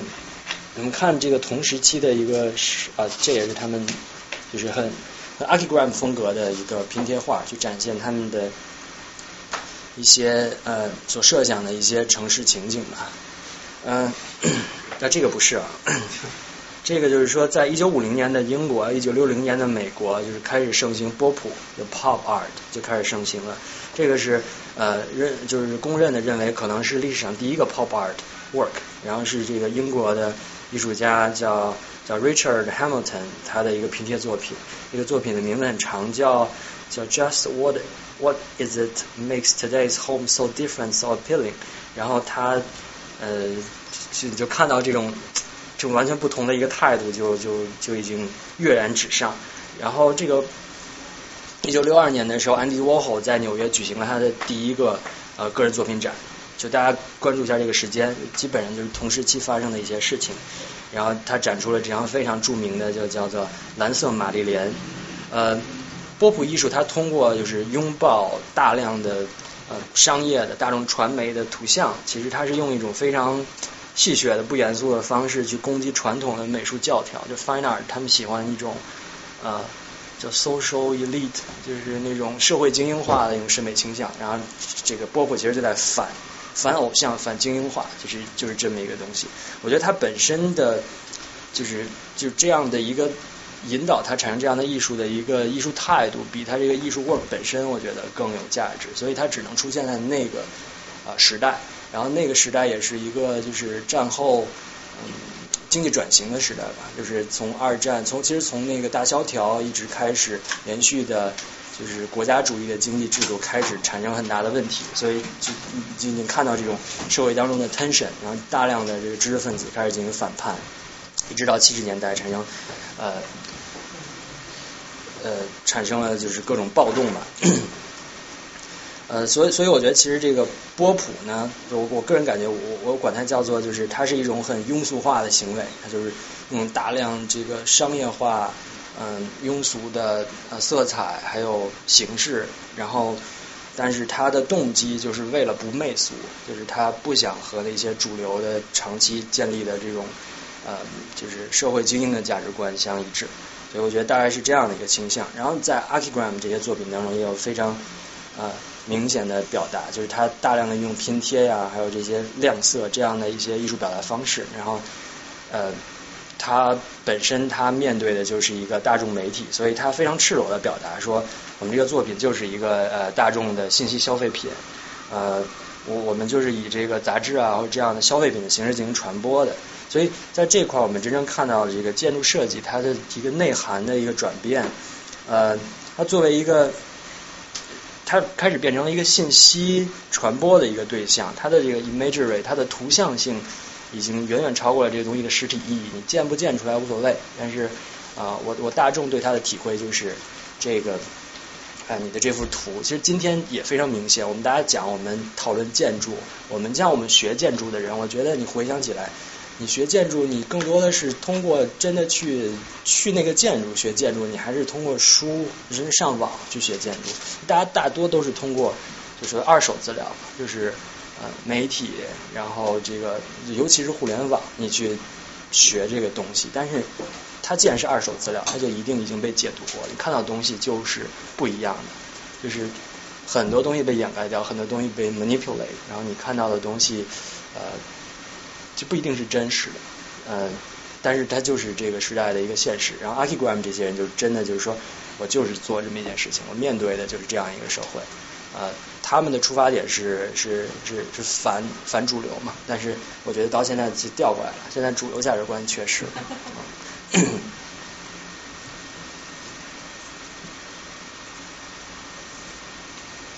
所以 Archigram 他的作品，他的这种嗯，作为一个表达的媒介，它的它的意义已经超远远超过它的功能性。然后我们作为大众。然后，如果透过媒体看他这些作品，远远比就是说这这些东西的使用者要更重要。所以我们我们就是呃，怎么讲？我们是一个上帝的视角去看这些嗯这些啊这些建筑，然后那里面的那些真正的使用者变成一个一个小人儿，然后我们就是在 manipulate 他们。但是那些人才是这个建筑真正应该针对的设计对象。也也是我个人的一个 argument。我觉得现在很多东西大家都是。没有面对使用者去设计的，而是面对的是是媒体或者是是其他的一些观者，但是可能没有办法，也就是现在社会的一个运行方式。呃，你是指建筑还是？嗯，建筑吧，其实还不敢说，但我觉得应该或多或少都有点。嗯，产品啊什么的，我觉得可能都有点。建筑非常明显，就是它和这个。嗯，怎么讲？就这这个行业的运行方式有关系，太复杂了，不说了。然后一九七零年开始出现了，哎呀，拼错了，不好意思，critical。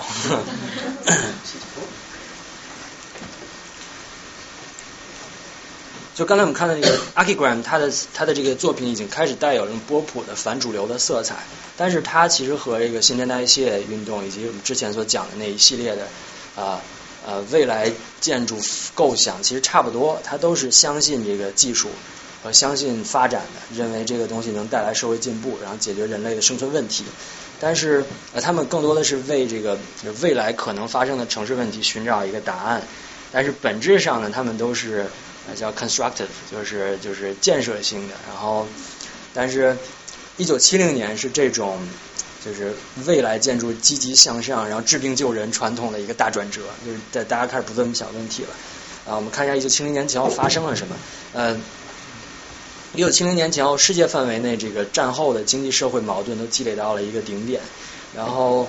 就刚才我们讲，就是美国和欧洲从二战以来，就是它一直实行的是从呃那个 FDR 就一直延延续下来，从大萧条延续下来一种国家主义，就是大政府，然后就这样的一个呃一个策略。然后到了这个七零年的时候，就六六零到七零转换的时候，就受到了一个瓶颈。然后它的嗯，就这个很复杂，就就我就不解释为什么。然后它就是陷入了一种长期的叫叫停滞性膨胀，就是它产生了嗯，就是同时产生了呃萧条和呃和通货膨胀，就这这两个东西就没有办法解决。因为凯恩斯说嘛，就是。你可以通过调节汇率来解决什么这个问题，但这两个问题你怎么调节你都解决不了，就它是相互矛盾的。然后他们也不理解为什么，但是就长期解决不了这个问题。然后它对内是经济问题，然后对外就陷入了越战。然后我们就熟悉的那个垮掉一代嬉皮文化就产生了。然后中国在一九六六年、一九七六年的时候是这个十年浩劫，就文化大革命。然后欧洲呢也是长期的经济低迷，加上年轻人就高失业率，所以在一九六八年的时候产生了呃暴动的，就是五月风暴。然后所以这个就在全世界范围内，在七十年代是一个呃反国家主义、反权威、反偶像、反主流观念，提倡个人权益、呃个人创造和精神解放的这个时代。然后就走出了很多我们今天。呃，熟悉的就是偶像派人物，比如说这个 Bob Dylan 啊，然后约翰列侬啊，还有这个 Steven Jobs，就就这样的一些人。然后，所以在七十年代，就是骂人成为了一个呃，就是特别酷的事情。就是批判是这个时期的幻想呃建筑方案当中的主流啊。比如说我们看到这个图中所看到的，嗯。这个是在呃在意大利呃佛罗伦萨的一个呃 studio，它叫 Super Studio，叫呃他的一个作品，就是我们今天看来可能觉得还好，但是当时大家想 Photoshop 是呃八八九十年代才产生的一个产品，那个时代他他用拼贴的方式，然后这样无缝的把两个完全不相干的呃元素就拼贴到一起，一个是这种自然环境，还有一个是这种非常规律的，然后有。鲜明几何形体的嗯人工构筑物放在一起，他想表达的一个观念就是说，他觉得无尽的建设和和建筑是对自然社和自然世界和社会的一个呃嗯，就是这个无尽是一个消极的影响，嗯，所以他就是非常强化这种巨大的体量和这种无趣的人工构筑物，然后把它和这种呃不规律的自然结合在一起。然后通过这种 contrast 来表达他们的这种嗯一种很 subtle 的一种批判性。呃，一九六八年的时候，啊五月风暴的同一年，然后当时呃这个人叫叫 Rim Koolhaas 是嗯一个很很重要的建筑师，就是有人说他认为他是呃就是现代主义后现代最重要的一个理论家加建筑实践者，他是那个。CCTV 大楼的设计者，啊，二十四岁的时候，就是一九六八年五月风暴产生的同一年，二十四岁的呃 Rim Koolhaas 他放弃了自己长期从事的记者工作，然后转而在伦敦的呃 Architecture Association，就是刚才我们提到那个学校，也是 Archigram 的一个大本营，然后开始学习，然后他在七二年的时候完成了自己的论文设计，这个名字比较拗口，我也没打出来，叫。叫 Exodus or the Voluntary Prisoners of Architecture，呃，翻成中文叫逃亡逗号或建筑的自愿囚徒。然后这个是一系列的水彩和拼贴的表现图，然后加以大量的这个文字的解释。它是一系列就很非常像就电影的一个脚本，它绘制了一系列的场景，就通过这种呃拼贴的方式，呃绘制了就非常啊没了。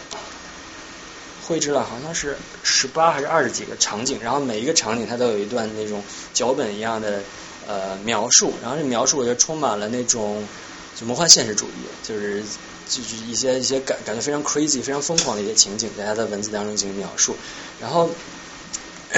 他想干一件什么事儿呢？其实这一系列作品是库哈斯同志对这个。柏林墙的研究的一个延续，然后就当时柏林墙还没有倒嘛，那是这个冷战结束之后的事情，所以他就跑到柏林去长期的去研究这个，因为历史上建筑这个东西一直是从就是以一个叫叫 constructive，我们刚才讲用建设性的呃一种积极的姿态存在的，它它保护人或者说它呃用来分离危险或者怎么样，但是他发现柏林墙这个东西就是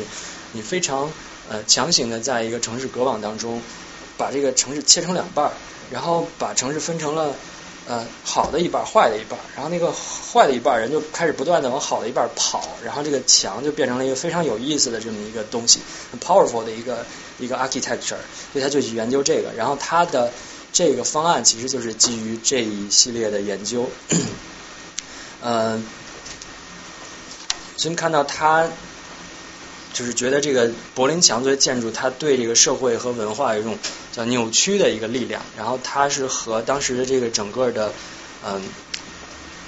整个东就是东西方和这共产主义和资本主义阵营这种对立，就是所有东西都是交织在一起。呃，所以他其实在 celebrate 呃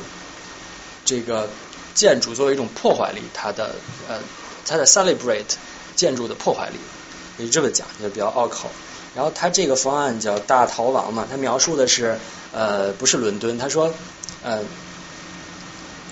就是他他的那那一套呃自述当中，他先讲说柏林是这么一个一个情况，一个一堵墙把城市分成好的一半，坏的一半。那么我们想一想，呃，能不能把这个趋势反过来？然后他把就是这样一个结构给挪挪到了伦敦。然后他觉得就是说，我们不是把城市分成两半，而是我们通过墙建立一个嗯，就是怎么讲，就是伊甸园，不叫伊甸园，就是一个。就是能够满足你人所有欲望的这么一个世界，但是它是被两堵墙封在中间的。然后这个呃建筑一下跑到了这个伦敦的市中心，然后占了一块地。然后这个呃这一片城市它呃嗯怎么讲？它就不断的呃在生长，向线性的向两个方向延伸。然后里面是各种疯狂而美好到极致这种大都会生活，然后就是很多这种肉欲性的描写，然后你能够在在他的这个拼接当中能看到大量的描写。就这哥们儿特喜欢这东西，大家如果查一下那个 CCTV headquarter，然后再加 content，然后你就看到就其他的那个就就央视大楼的一个解读。嗯，反正就是就就就这个这位先生他从七零年延续下来一种批判性精神就从来没有消失过。嗯。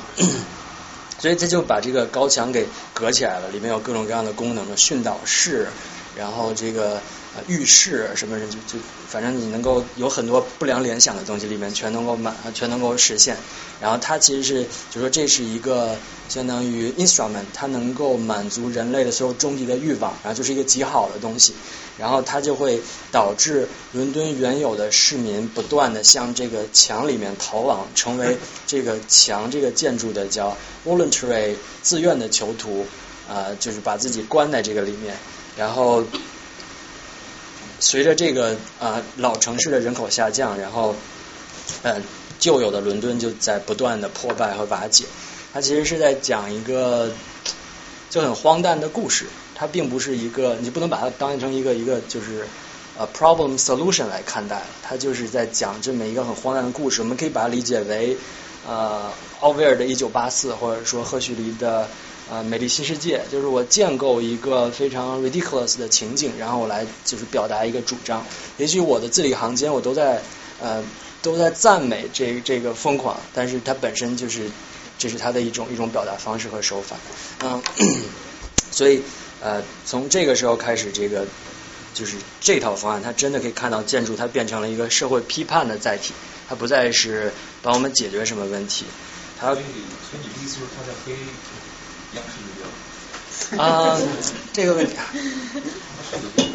我觉得吧，我觉得他应该本性就是这样的，就是那一代人，他觉得艺术创作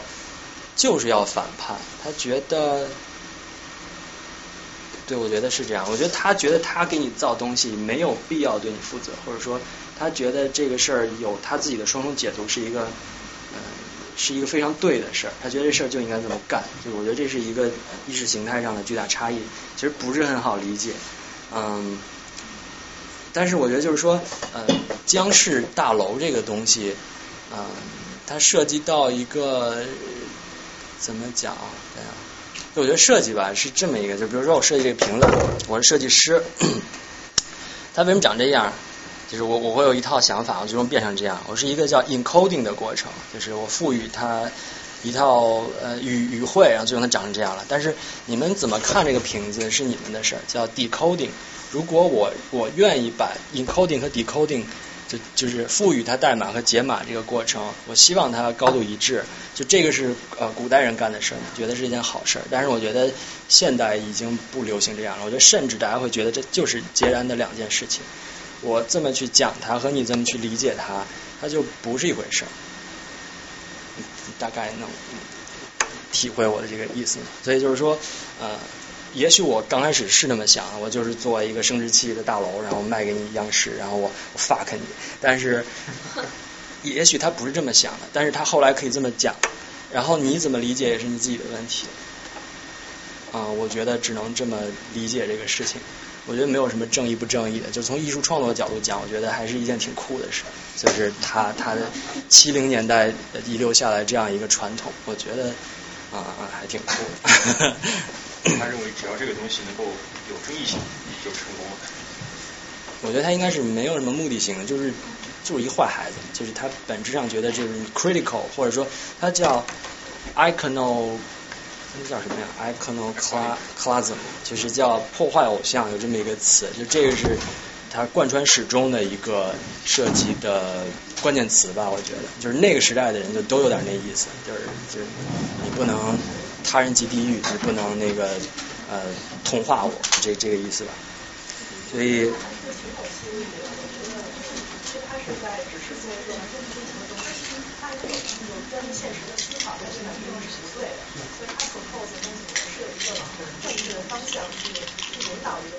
你说 CCTV 吗。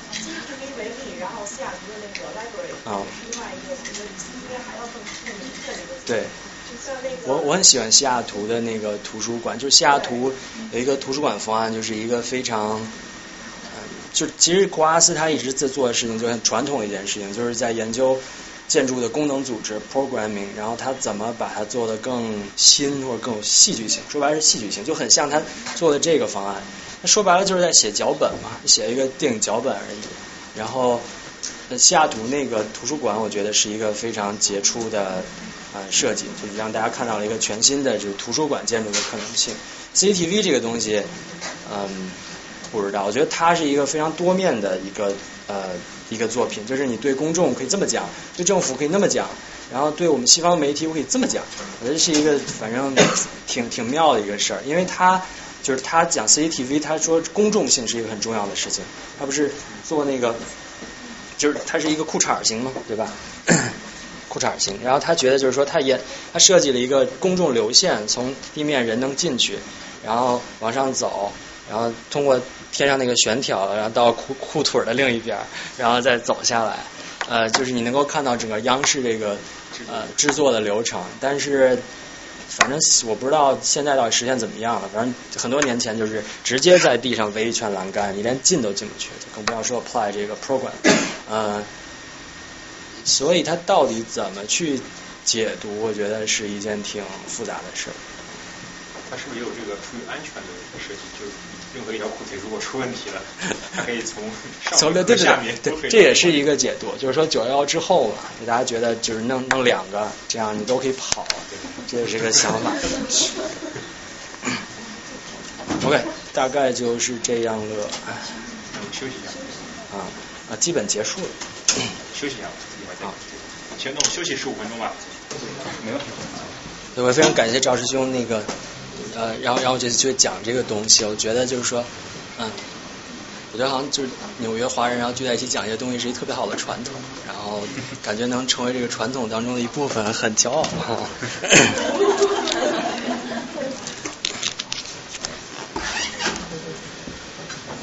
呃，我想说的是。当代之后就没有严格意义上的未来建筑了，我觉得他们都死了。我个人观点啊，呃，看到这个是嗯、呃、前几年很红的建筑师叫不是叫扎哈哈迪，是嗯他是个中东人，但是他的 base 在伦敦，然后他最近做那个呃二零二零年的东京奥运会那个场馆，然后被被。叫叫叫被毙了，对对对，就被被否定了，对。但他又重新，然后他写 statement 什么乱七八糟的，反正就是有人说就这样风格的房子，还有这个，就大家就马上建好了，在那个。这就是那个世贸后面那个。对，这就是那个。交通交这这这这那兔子嘛，就是。兔子，是鱼骨吗？金鱼尾，我觉得像个兔子，刺猬。不管怎么样吧，就是呃，有人把这一类的风格称为叫新呃未来主义，但是我觉得这个和我之前讲那些方案有一个本质上的差异，就是说它这没内涵。我觉得它它并没有呃，就是它它作为一个建筑，它并没有什么新的社会 proposition，就是它到底在讲一些什么。就就是没内涵，说白了就是。我觉得他他没有主义，对他没有呃没有策略性，然后没有没有 solution，它就是一种形式。它很像我们之前讲这个，就大家记得那个就是未来主义的雕塑，就是那个走的那个人那个，我觉得它就本身有这种矛盾性，就是你把一个哇。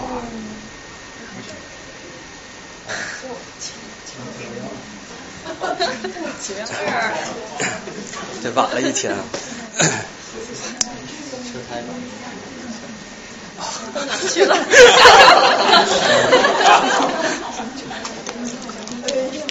就像像刚才讲那个呃未来主义雕塑，它怎么讲？它是一种形式的表达，然后它，但是我觉得如果你只是把建筑单纯作为一种雕塑来去处理，然后嗯、呃我觉得。我觉得就是把它降维了，说吧，就变得很很平面化、很简单，就没有什么特别深的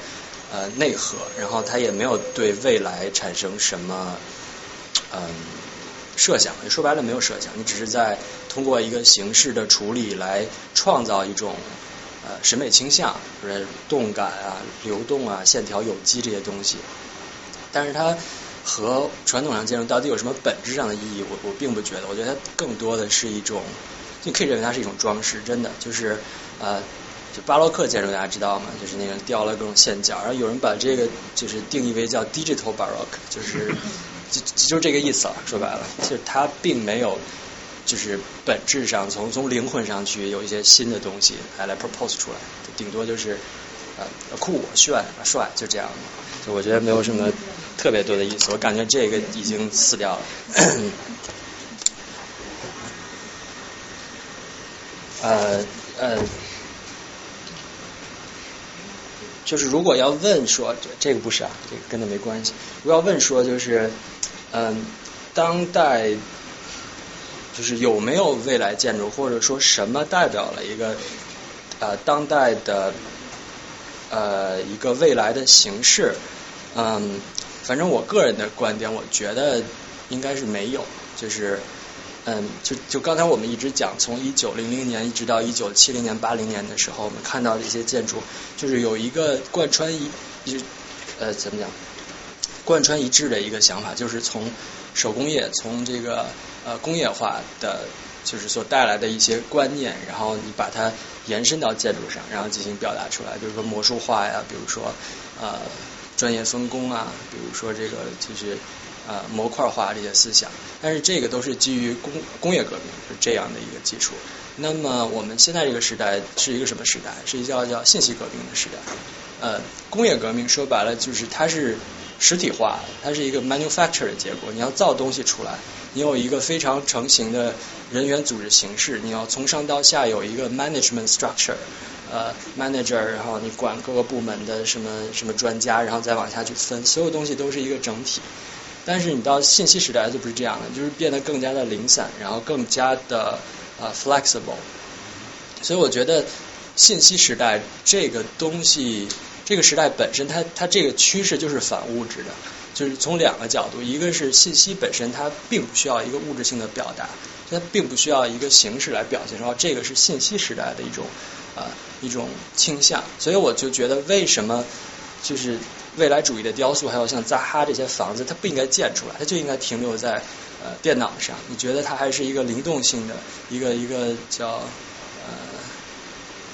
嗯像素性的一个东西？你觉得它是像素组成的？你觉得它是呃稍稍瞬即逝的这样一个东西？但是一旦建出来，就把它固体化了。我觉得它就不是，这不能代表这个时代，我觉得不是那个意思。然后我这是我自己个人的一个感觉而已。嗯，还有一个就是。呃，工业时代或者说这个以 manufacture 为主要的时代，然后我们叫实体经济嘛，实体经济时代，它是一个嗯聚集的时代。你像那个 Rim Koolhaas 也讲，就是上上个世纪是聚集的时代，那么下一个世纪可能应该就是一个分散的时代。因为我们现在已经看到了，就是你像这个互联网所所解放的每一个个人的力量，Uber 啊、Airbnb 啊，就各种各样的呃，人们可以就是把自己的 available 的各种 resource。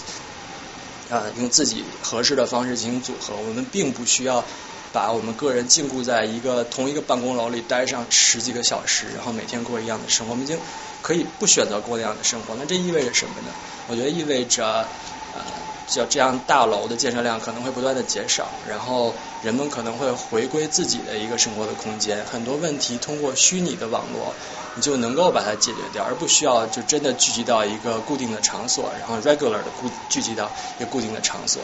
所以我觉得它本身从呃从它的形态上和从它的嗯社会组织形式上，我觉得信息时代都是反物质的。我觉得它不需要一个非常明确的形象的表达，而且它的思想也很难把它呃实物化。所以我觉得可能这个时代应该没有这么个东西，这是我的感觉。我想问一个问题，那你如果说把它停留在像素化一样的水平的话，它不走上了那种发生二次元的极端吗？它已经是觉得建立了一个花的这样的一个方式。对，但我没觉得那样不好，我觉得他那样是对的，你建出来反而就不伦不类了。我就我确实有这样的感觉。你会发现扎哈的很多房子效果都特别棒，特别好看，然后那个嗯，就是越越走向实际就越惨，最后就惨不忍睹了。就看那个是建出来这差一点，那差一点，各种各样的问题。嗯，反正我觉得他应该停留在就是他想他是怎么 generate 出来的，就是 digitalize。那我觉得它就应该是那样，就你再把它给变成实物，我觉得是一个强行的嫁接。就从从逻生成逻辑上，我觉得是这样的，对。但实际市场操作那就另一回事了。然后。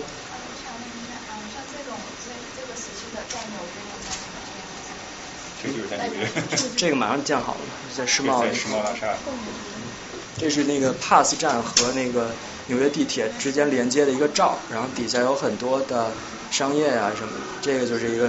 啊西班牙著名建筑师，他以这个呃八阵超支著名。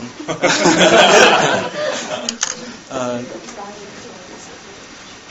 呃，反正马上就建好了。我觉得我我我我来美国之后就一直看他在建，我觉得还是挺兴奋的吧，看到这么一个东西。但是它代表未来吗？我觉得不不觉得，就它就是我们这个时代，呃，我觉得这个时代都代表不了，它没有一个超前的意识在里面，它就是一种 sculpture。嗯。这个它代表什么意义呢？还有就是它它那个选就是生出来的选品有什么实际的用呢？还是说只是一个造型上的？这个我没有看过它的那个呃解设计说明，但是我觉得应该是。卡特瓦他一直就是用这一套形式语言，然后去做这个东西。然后他，嗯，我觉得更多是对他这种美学倾向的一个解释，而不是对这个设计本身的解释。比如说他喜欢这种啊力学的合理性啊，觉得这个就是生物骨骼是一种力学上最合理的形式什么什么。那这东西到底有什么用？我可能觉得可能没什么。这是个安面。嗯，叫安面啊。九幺幺有名字啊？会九幺幺，因为它那个位置不是蛮特殊。这个我没有没有认真的看过他的解释，有人知道吗？我觉得出现现在这种现象是更多是因为政治经济资本原因，还是说啊建筑师其实可以控制的能力越来越小？我觉嗯，我觉得是呃经济发展的阶段，但现在就是。它它就是这样的，就是实体经济就是不行。现在这个时代的，就什么经济比较好？一个就是就信息信息信息化嘛，什么东西都变成网络化了，然后就金融了。这两个东西其实都是流动性的，都是 digit，都是数字，都是不需要那么物化的东西。那么我们还需要对它进行物化的表达吗？我觉得可能就没有这个需求了。就是你在这个。manufacture 时代，你就很多非常直接的想法，比如说呃刚刚才讲模块化什么的，这些在呃就是加工流程当中的想法和这个加工流程组织当中的想法，能够直接运用到呃这个物质环境的改造当中。但是你这个金融和和信息化有什么东西是能用在实体当中的呢？我觉得很少。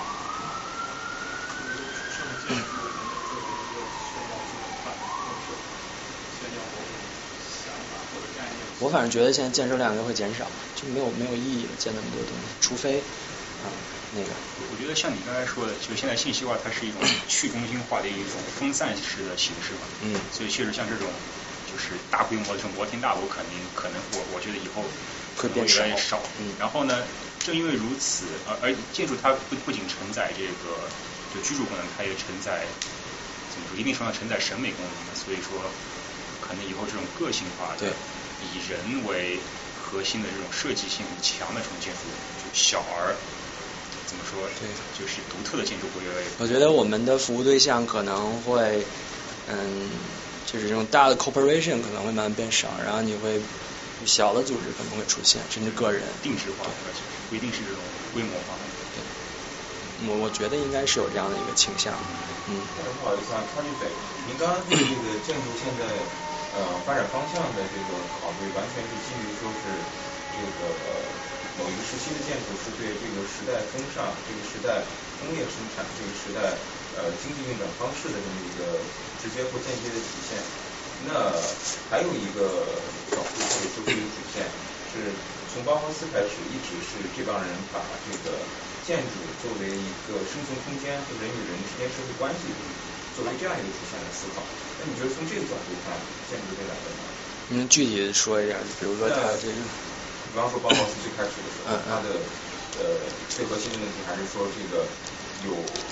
反社会精英化，那它有对这个有一种社会主义倾向的思考在里面，就是说人和人之间的这个共处关系要有一个重新的呃，就是有一个重新发掘这个体验的过程，也就是说这个人和人之间的这个距离要拉近，那这个造房子所用的材料呃的。价值要降低，这样保证这个社会的底层或者社会的其他层面能够呃在一个建筑的包裹下，在这个社会中生存。那从这个角度上说，现在啊，你说你说现将来的倾向，嗯，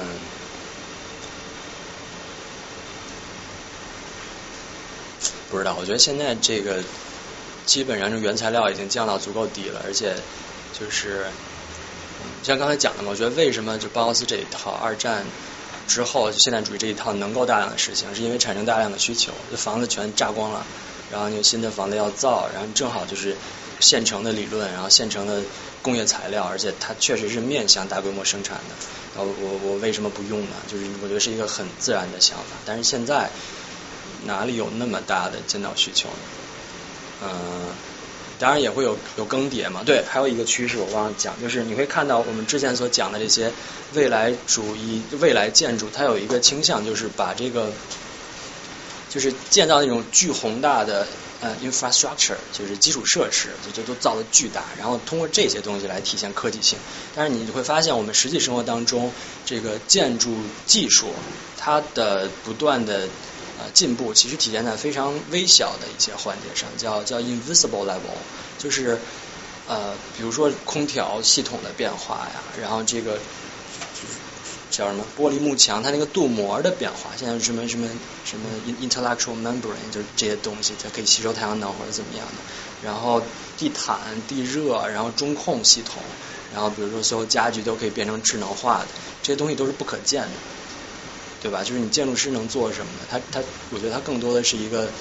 technology oriented，是是这样一个趋势，而且有就是把把科技这个东西可视化，就这么明显的可视化，我觉得是建筑创作这个手法不得已的一个一个选择道路。但是实际当中，好像就是经济上并没有这样的需求。就我我我为什么要就是来来跟随这样一个审美的需求做这件事情？有可能实际的需求就是这些科技都是在潜移默化的影响着我们，然后我们周围都是 WiFi，但是我们看不到它们，这个就完全不一样了。我我觉得有这么一个趋势在，嗯，对。然后如果说就是呃有什么我觉得还挺好的方向，我可能觉得有两个，一个是我之前就是跟一起上课的一个老师，然后他他的公司叫 Terraform One，然后他是那种。我就做那种纯呃纯这种狂想建筑的一个人，然后比如说他这个方案，他在 TED 上讲过，呃，就是 TED Talk 上讲过这这些东西，然后你可以看一下，就是他比较关注这种生物和和这个呃建筑之间的，就是将来可能的一个叫杂交吧，就这样一关系。比如说他说，你可以 manipulate 这个植物，然后让这个树本身变成你的。呃房子的结构，然后最后就长成那个样子。这是一个一个方案，就是这个绿色或者怎么样的。还有这个就更狠了，这他是 做了一个叫 3D 打印的，用用肉用细胞，然后呢去做一个房子，然后就实现一种，就他到底怎么回事我也记不清了，就是他觉得是一种真正的 organic。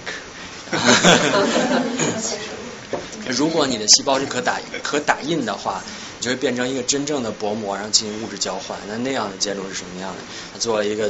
可能这么大一个肉，反正挺恶心这么一东西，然后就就就是一种狂想式的东西嘛，你就非常明显，它也面向的是大众媒体，然后也面向是一种消费品。但是我觉得还蛮有意思，是一种全新的一种技术杂交吧。然后它并不是在形式上去去就让你觉得它看起来很未来或者怎么样。还有一个就忘了是哪个公司做，就是说三 D 打印是否，但我没查到，不知道为什么。哎，那就那就说是诺曼福斯，这是我嗯，就是一直走在呃建造科技的前沿。我就是说，如果将来会产生突然产生一个嗯非非常重要的一个建筑流派，我觉得可能是因为。嗯，就两个嘛，一个是就是突然产生新技术，还有一个就是突然产生大量的需求，我觉得就是缺一不可。呃，有可能将来人类会移民外星，那么那个时候你可能会产生这种三 D 打印的，呃，就是这这人工智能加三 D 打印的这样的一种建筑形式的出现，就是这个是他们的设想。比如说我发射一个火箭，我把这个能建房的机器人直接砰，我给它打到月球上去，然后它开始去处理月球表面的沙土。然后通过三 D 打印的方式，然后把沙土给积，就垒成这样的沙丘的形式，然后就就就自己就造出一座城，然后人再去移民或者怎么样。我觉得这个东西也是一个，嗯，这是完全是一个新形式和一个新的建构方式，而且它嗯是有可能实现的，因为就是有这个市场需求，就是一旦有这个可能，所以我觉得嗯。这是我比较喜欢，我我觉得可能还有一些代表性、有一些意思的方向，但是现实当中，嗯，印象里好像没有。然后大家有什么想法，或者觉得哪些建筑方案能够就是 indicate 这个未来的一些发展趋势，我觉得我们也可以讨论。大概就讲到这样。好，谢谢。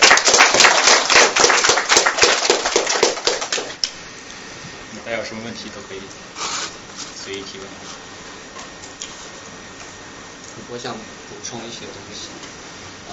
然后啊，我是认识张旭辉同学，然后啊，我听他的讲座，我知道他的目的呢是想给大家呈现一些啊知识啊画面，然后希望我们自己去解读啊，但是就我觉得啊，现在很多的就是态度嘛是那种。当我们面对历史、面对过去的时候，我们会倾向于啊依靠一些教条主义、一些我们得到的一些结论去解读，甚至是现在的一些现象，我们也倾向于啊去把它缩短为一些口号、一些符号。比如说看到库阿斯的 CCTV，我们都会想到大裤衩这种东西，然后很少会有第二个声音说它其实究竟是什么啊，然后。啊，但是我知道，就是讲座的态度一般都是啊中立的会更好，然后给大家提供一个思考的空间。啊，不过这个讲座的题目很有意思，因为是讲未来主义。啊，然后我个人理解就是说，未来主义它呃一般都是去投射一个呃很远很远以后将要发生的事情。呃，所以它必定是一个极端。啊，然后在这些知识分子他去投射这些东西的时候呢？当你要去想一个极端的时候，一般都是最好或者最坏的。然后最坏不是现在才有的思潮，即使是以前的话，也有很多那种喜欢废墟的情形。就比如说你看文艺复兴时候的石刻，他都很多那种罗马柱倒下，然后啊研究解剖的画都是骷髅，然后站在倒下的罗马柱上面这种画面啊，然后啊他们也有那种鱼抽瓶这种情景什么的啊，然后。对，就是在解读这些东西的时候，如果我们不去啊，去去怎么说呢？去加以自己的解读，然后其其实很难去得到一个啊，去感受它的真实性吧，因为你往往去得啊，去听别人的消息。然后张旭辉给我们提供了一种解读方式，就是你把它放到文化、放到经济的脉络中去思考啊。然后我是想建议一个新的方式。啊，就是看他作品本身。啊，如果你如果张旭辉你可以调到，就我挑两张画，就最原始、最简单的话，你可以跳到那个 Super Studio 啊过了。就这个是一个很很快速、很简单的一张画，啊。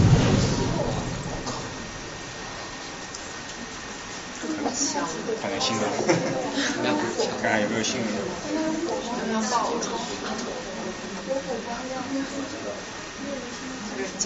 有可能是地壳爆破嘛？不要让对呀。接着讲。然后啊，我接着说吧。接着接着是。就是这这个话，就张学辉他刚才说，这个就是一个很戏谑的态度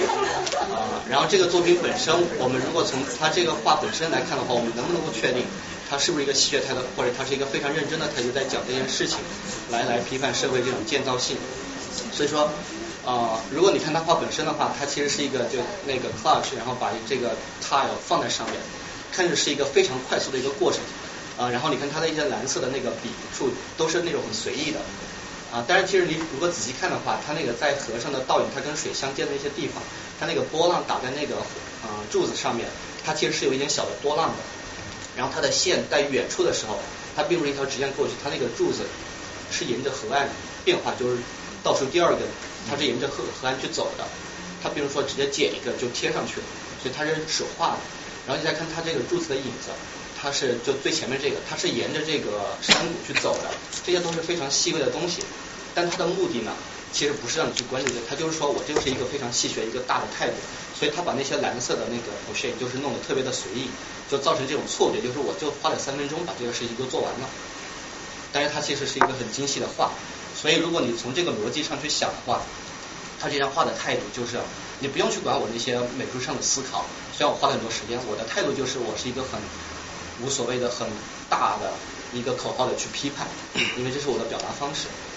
所以如果从这张画的角度来看的话，我觉得张继辉他讲的就是对的，他就是一个这样的态度来体现给大家。这是一张画，然后第二张画就如果你再向前翻的话，翻到那个一个草图就啊，metabolism 那个最开始一个草图。你说那个 Marine City 是吧？对啊，对就这张。然后这张画也是是一张非常非常快的画。然后刚才有人说他们那些有什么拱柱结构，是不是他们自己的东西，还是学我们的什么的？啊，我当时想的就是，如果你从这张画来看的话，这个东西我们怎么知道它是浮在水面上的？一个一个线索就是说它有太阳的倒影。嗯。但是这个画其实很奇怪，它只有太阳倒影，它没有山的倒影。为什么是这样的？因为如果你对啊日本的浮世绘以及它之前的画风有了解的话，和中国画，它都是喜欢一条平的线，然后上面有些山，就很。有很很现代平面构成这个感觉，所以他把山的倒影都省去了。所以这个人，所以这个画家，其实我这个这个作者我是不认识，但他对日本这些传统的东西，他应该是很熟悉的啊。然后，然后你再去想，如果他画一些斗拱什么的，你应该可以确认他是会有受很多传统的影响，然后现在这么来的。所以说我讲这两个例子，就是说，呃，如果我们从作品本身去思考的话，去思考这个作者本身，你可以知道他作为他当时一个知识分子，他在他当时的时候，他的他的心态啊，他那些个人的解读，他个人的元素在里面，啊，是一个怎怎样的情况啊？我觉得对于理解啊，在在在大的历史框架之中，你去感受个人的温度是很有帮助的，这是我个人的一个看法。我觉得啊啊，吴吴吴坤。师兄他的这个补充特别的好，而且他本身是一个画家，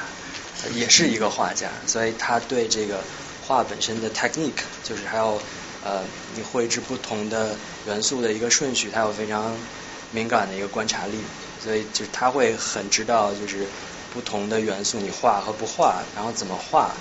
你背后的这个语言到底是什么，想讲什么话，所以我觉得是一个很好的补充，谢谢。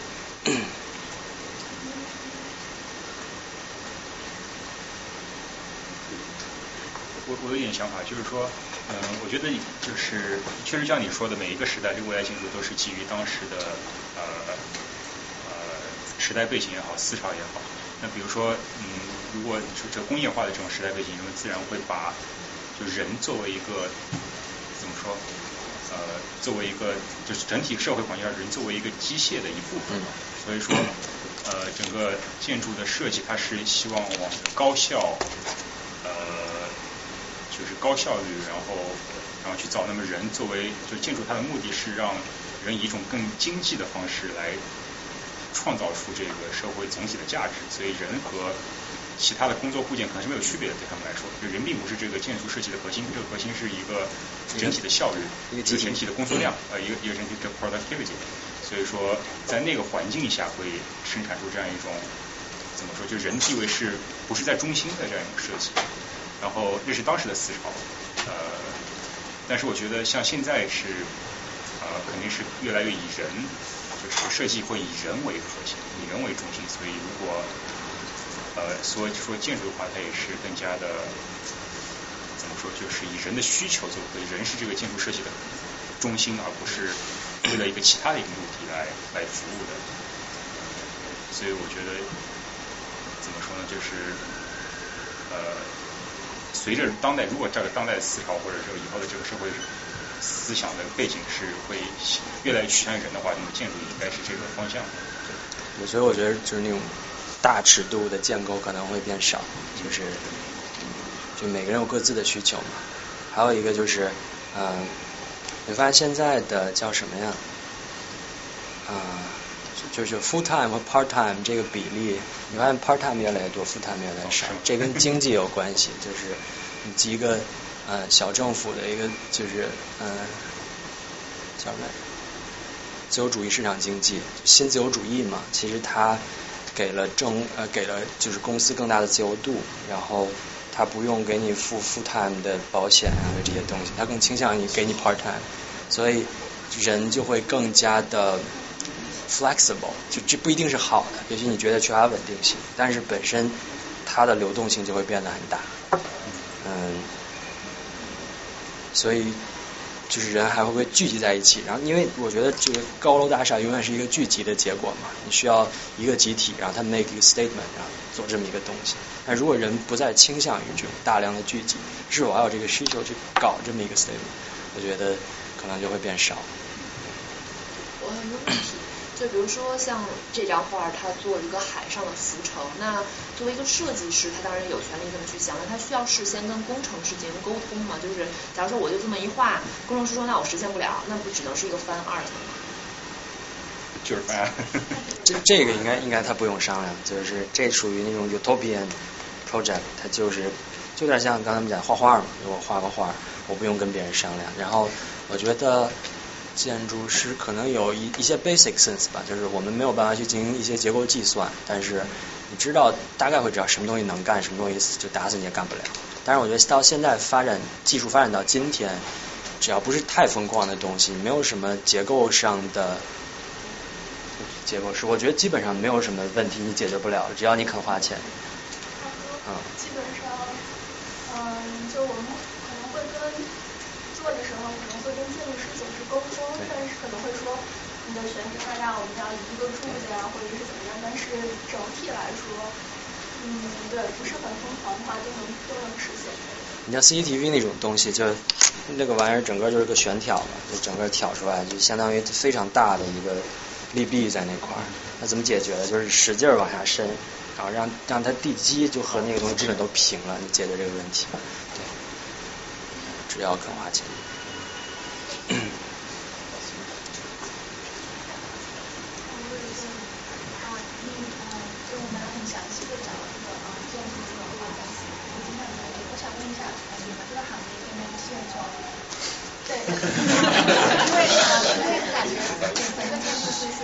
血泪是吧？有很多很多创的东西啊，我们上次这个啊讲座，他是讲这个服装，然后他也是讲到很就是每个时期都很有创造性，然后他讲到那个行业的现状，他就说目前这个行业现状其实没有很多可以这个东西，因为被这种金钱方面啊牵动，所以他们的运作方式就是。啊，把那个服装分散成很多很多的，就比如说领子呀、袖子呀，各种各样的很多的。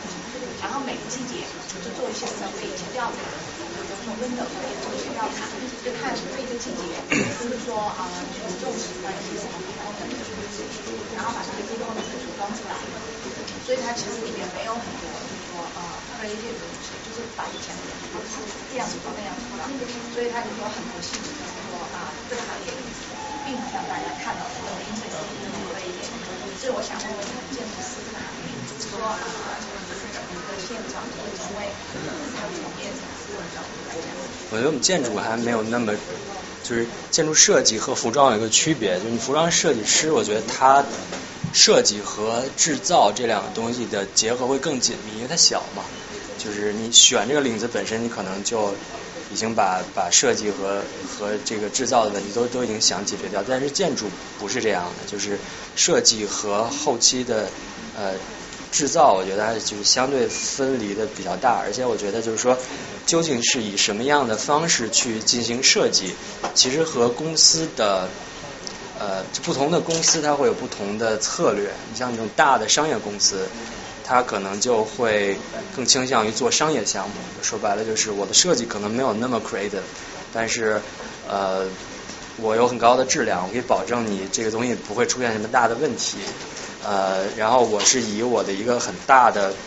很快的一个叫什么 rotation，就是嗯，就我不断的接新的项目，然后把这个项目做完，我一个速度和效率，然后来达到一个商业上的成功，然后。还有很多小的这种，嗯，叫事务所吧，或者说叫叫明星事务所或者怎么样的，他会呃就是试图做一些 creative creative work，然后他的嗯怎么讲，就就基本上我觉得大概就是这么一个状况。然后他的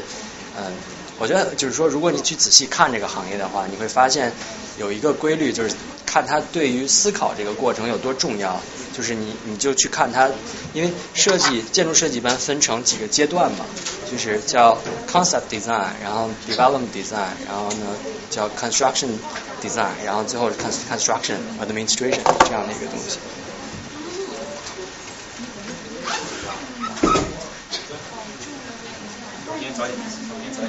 OK，再见。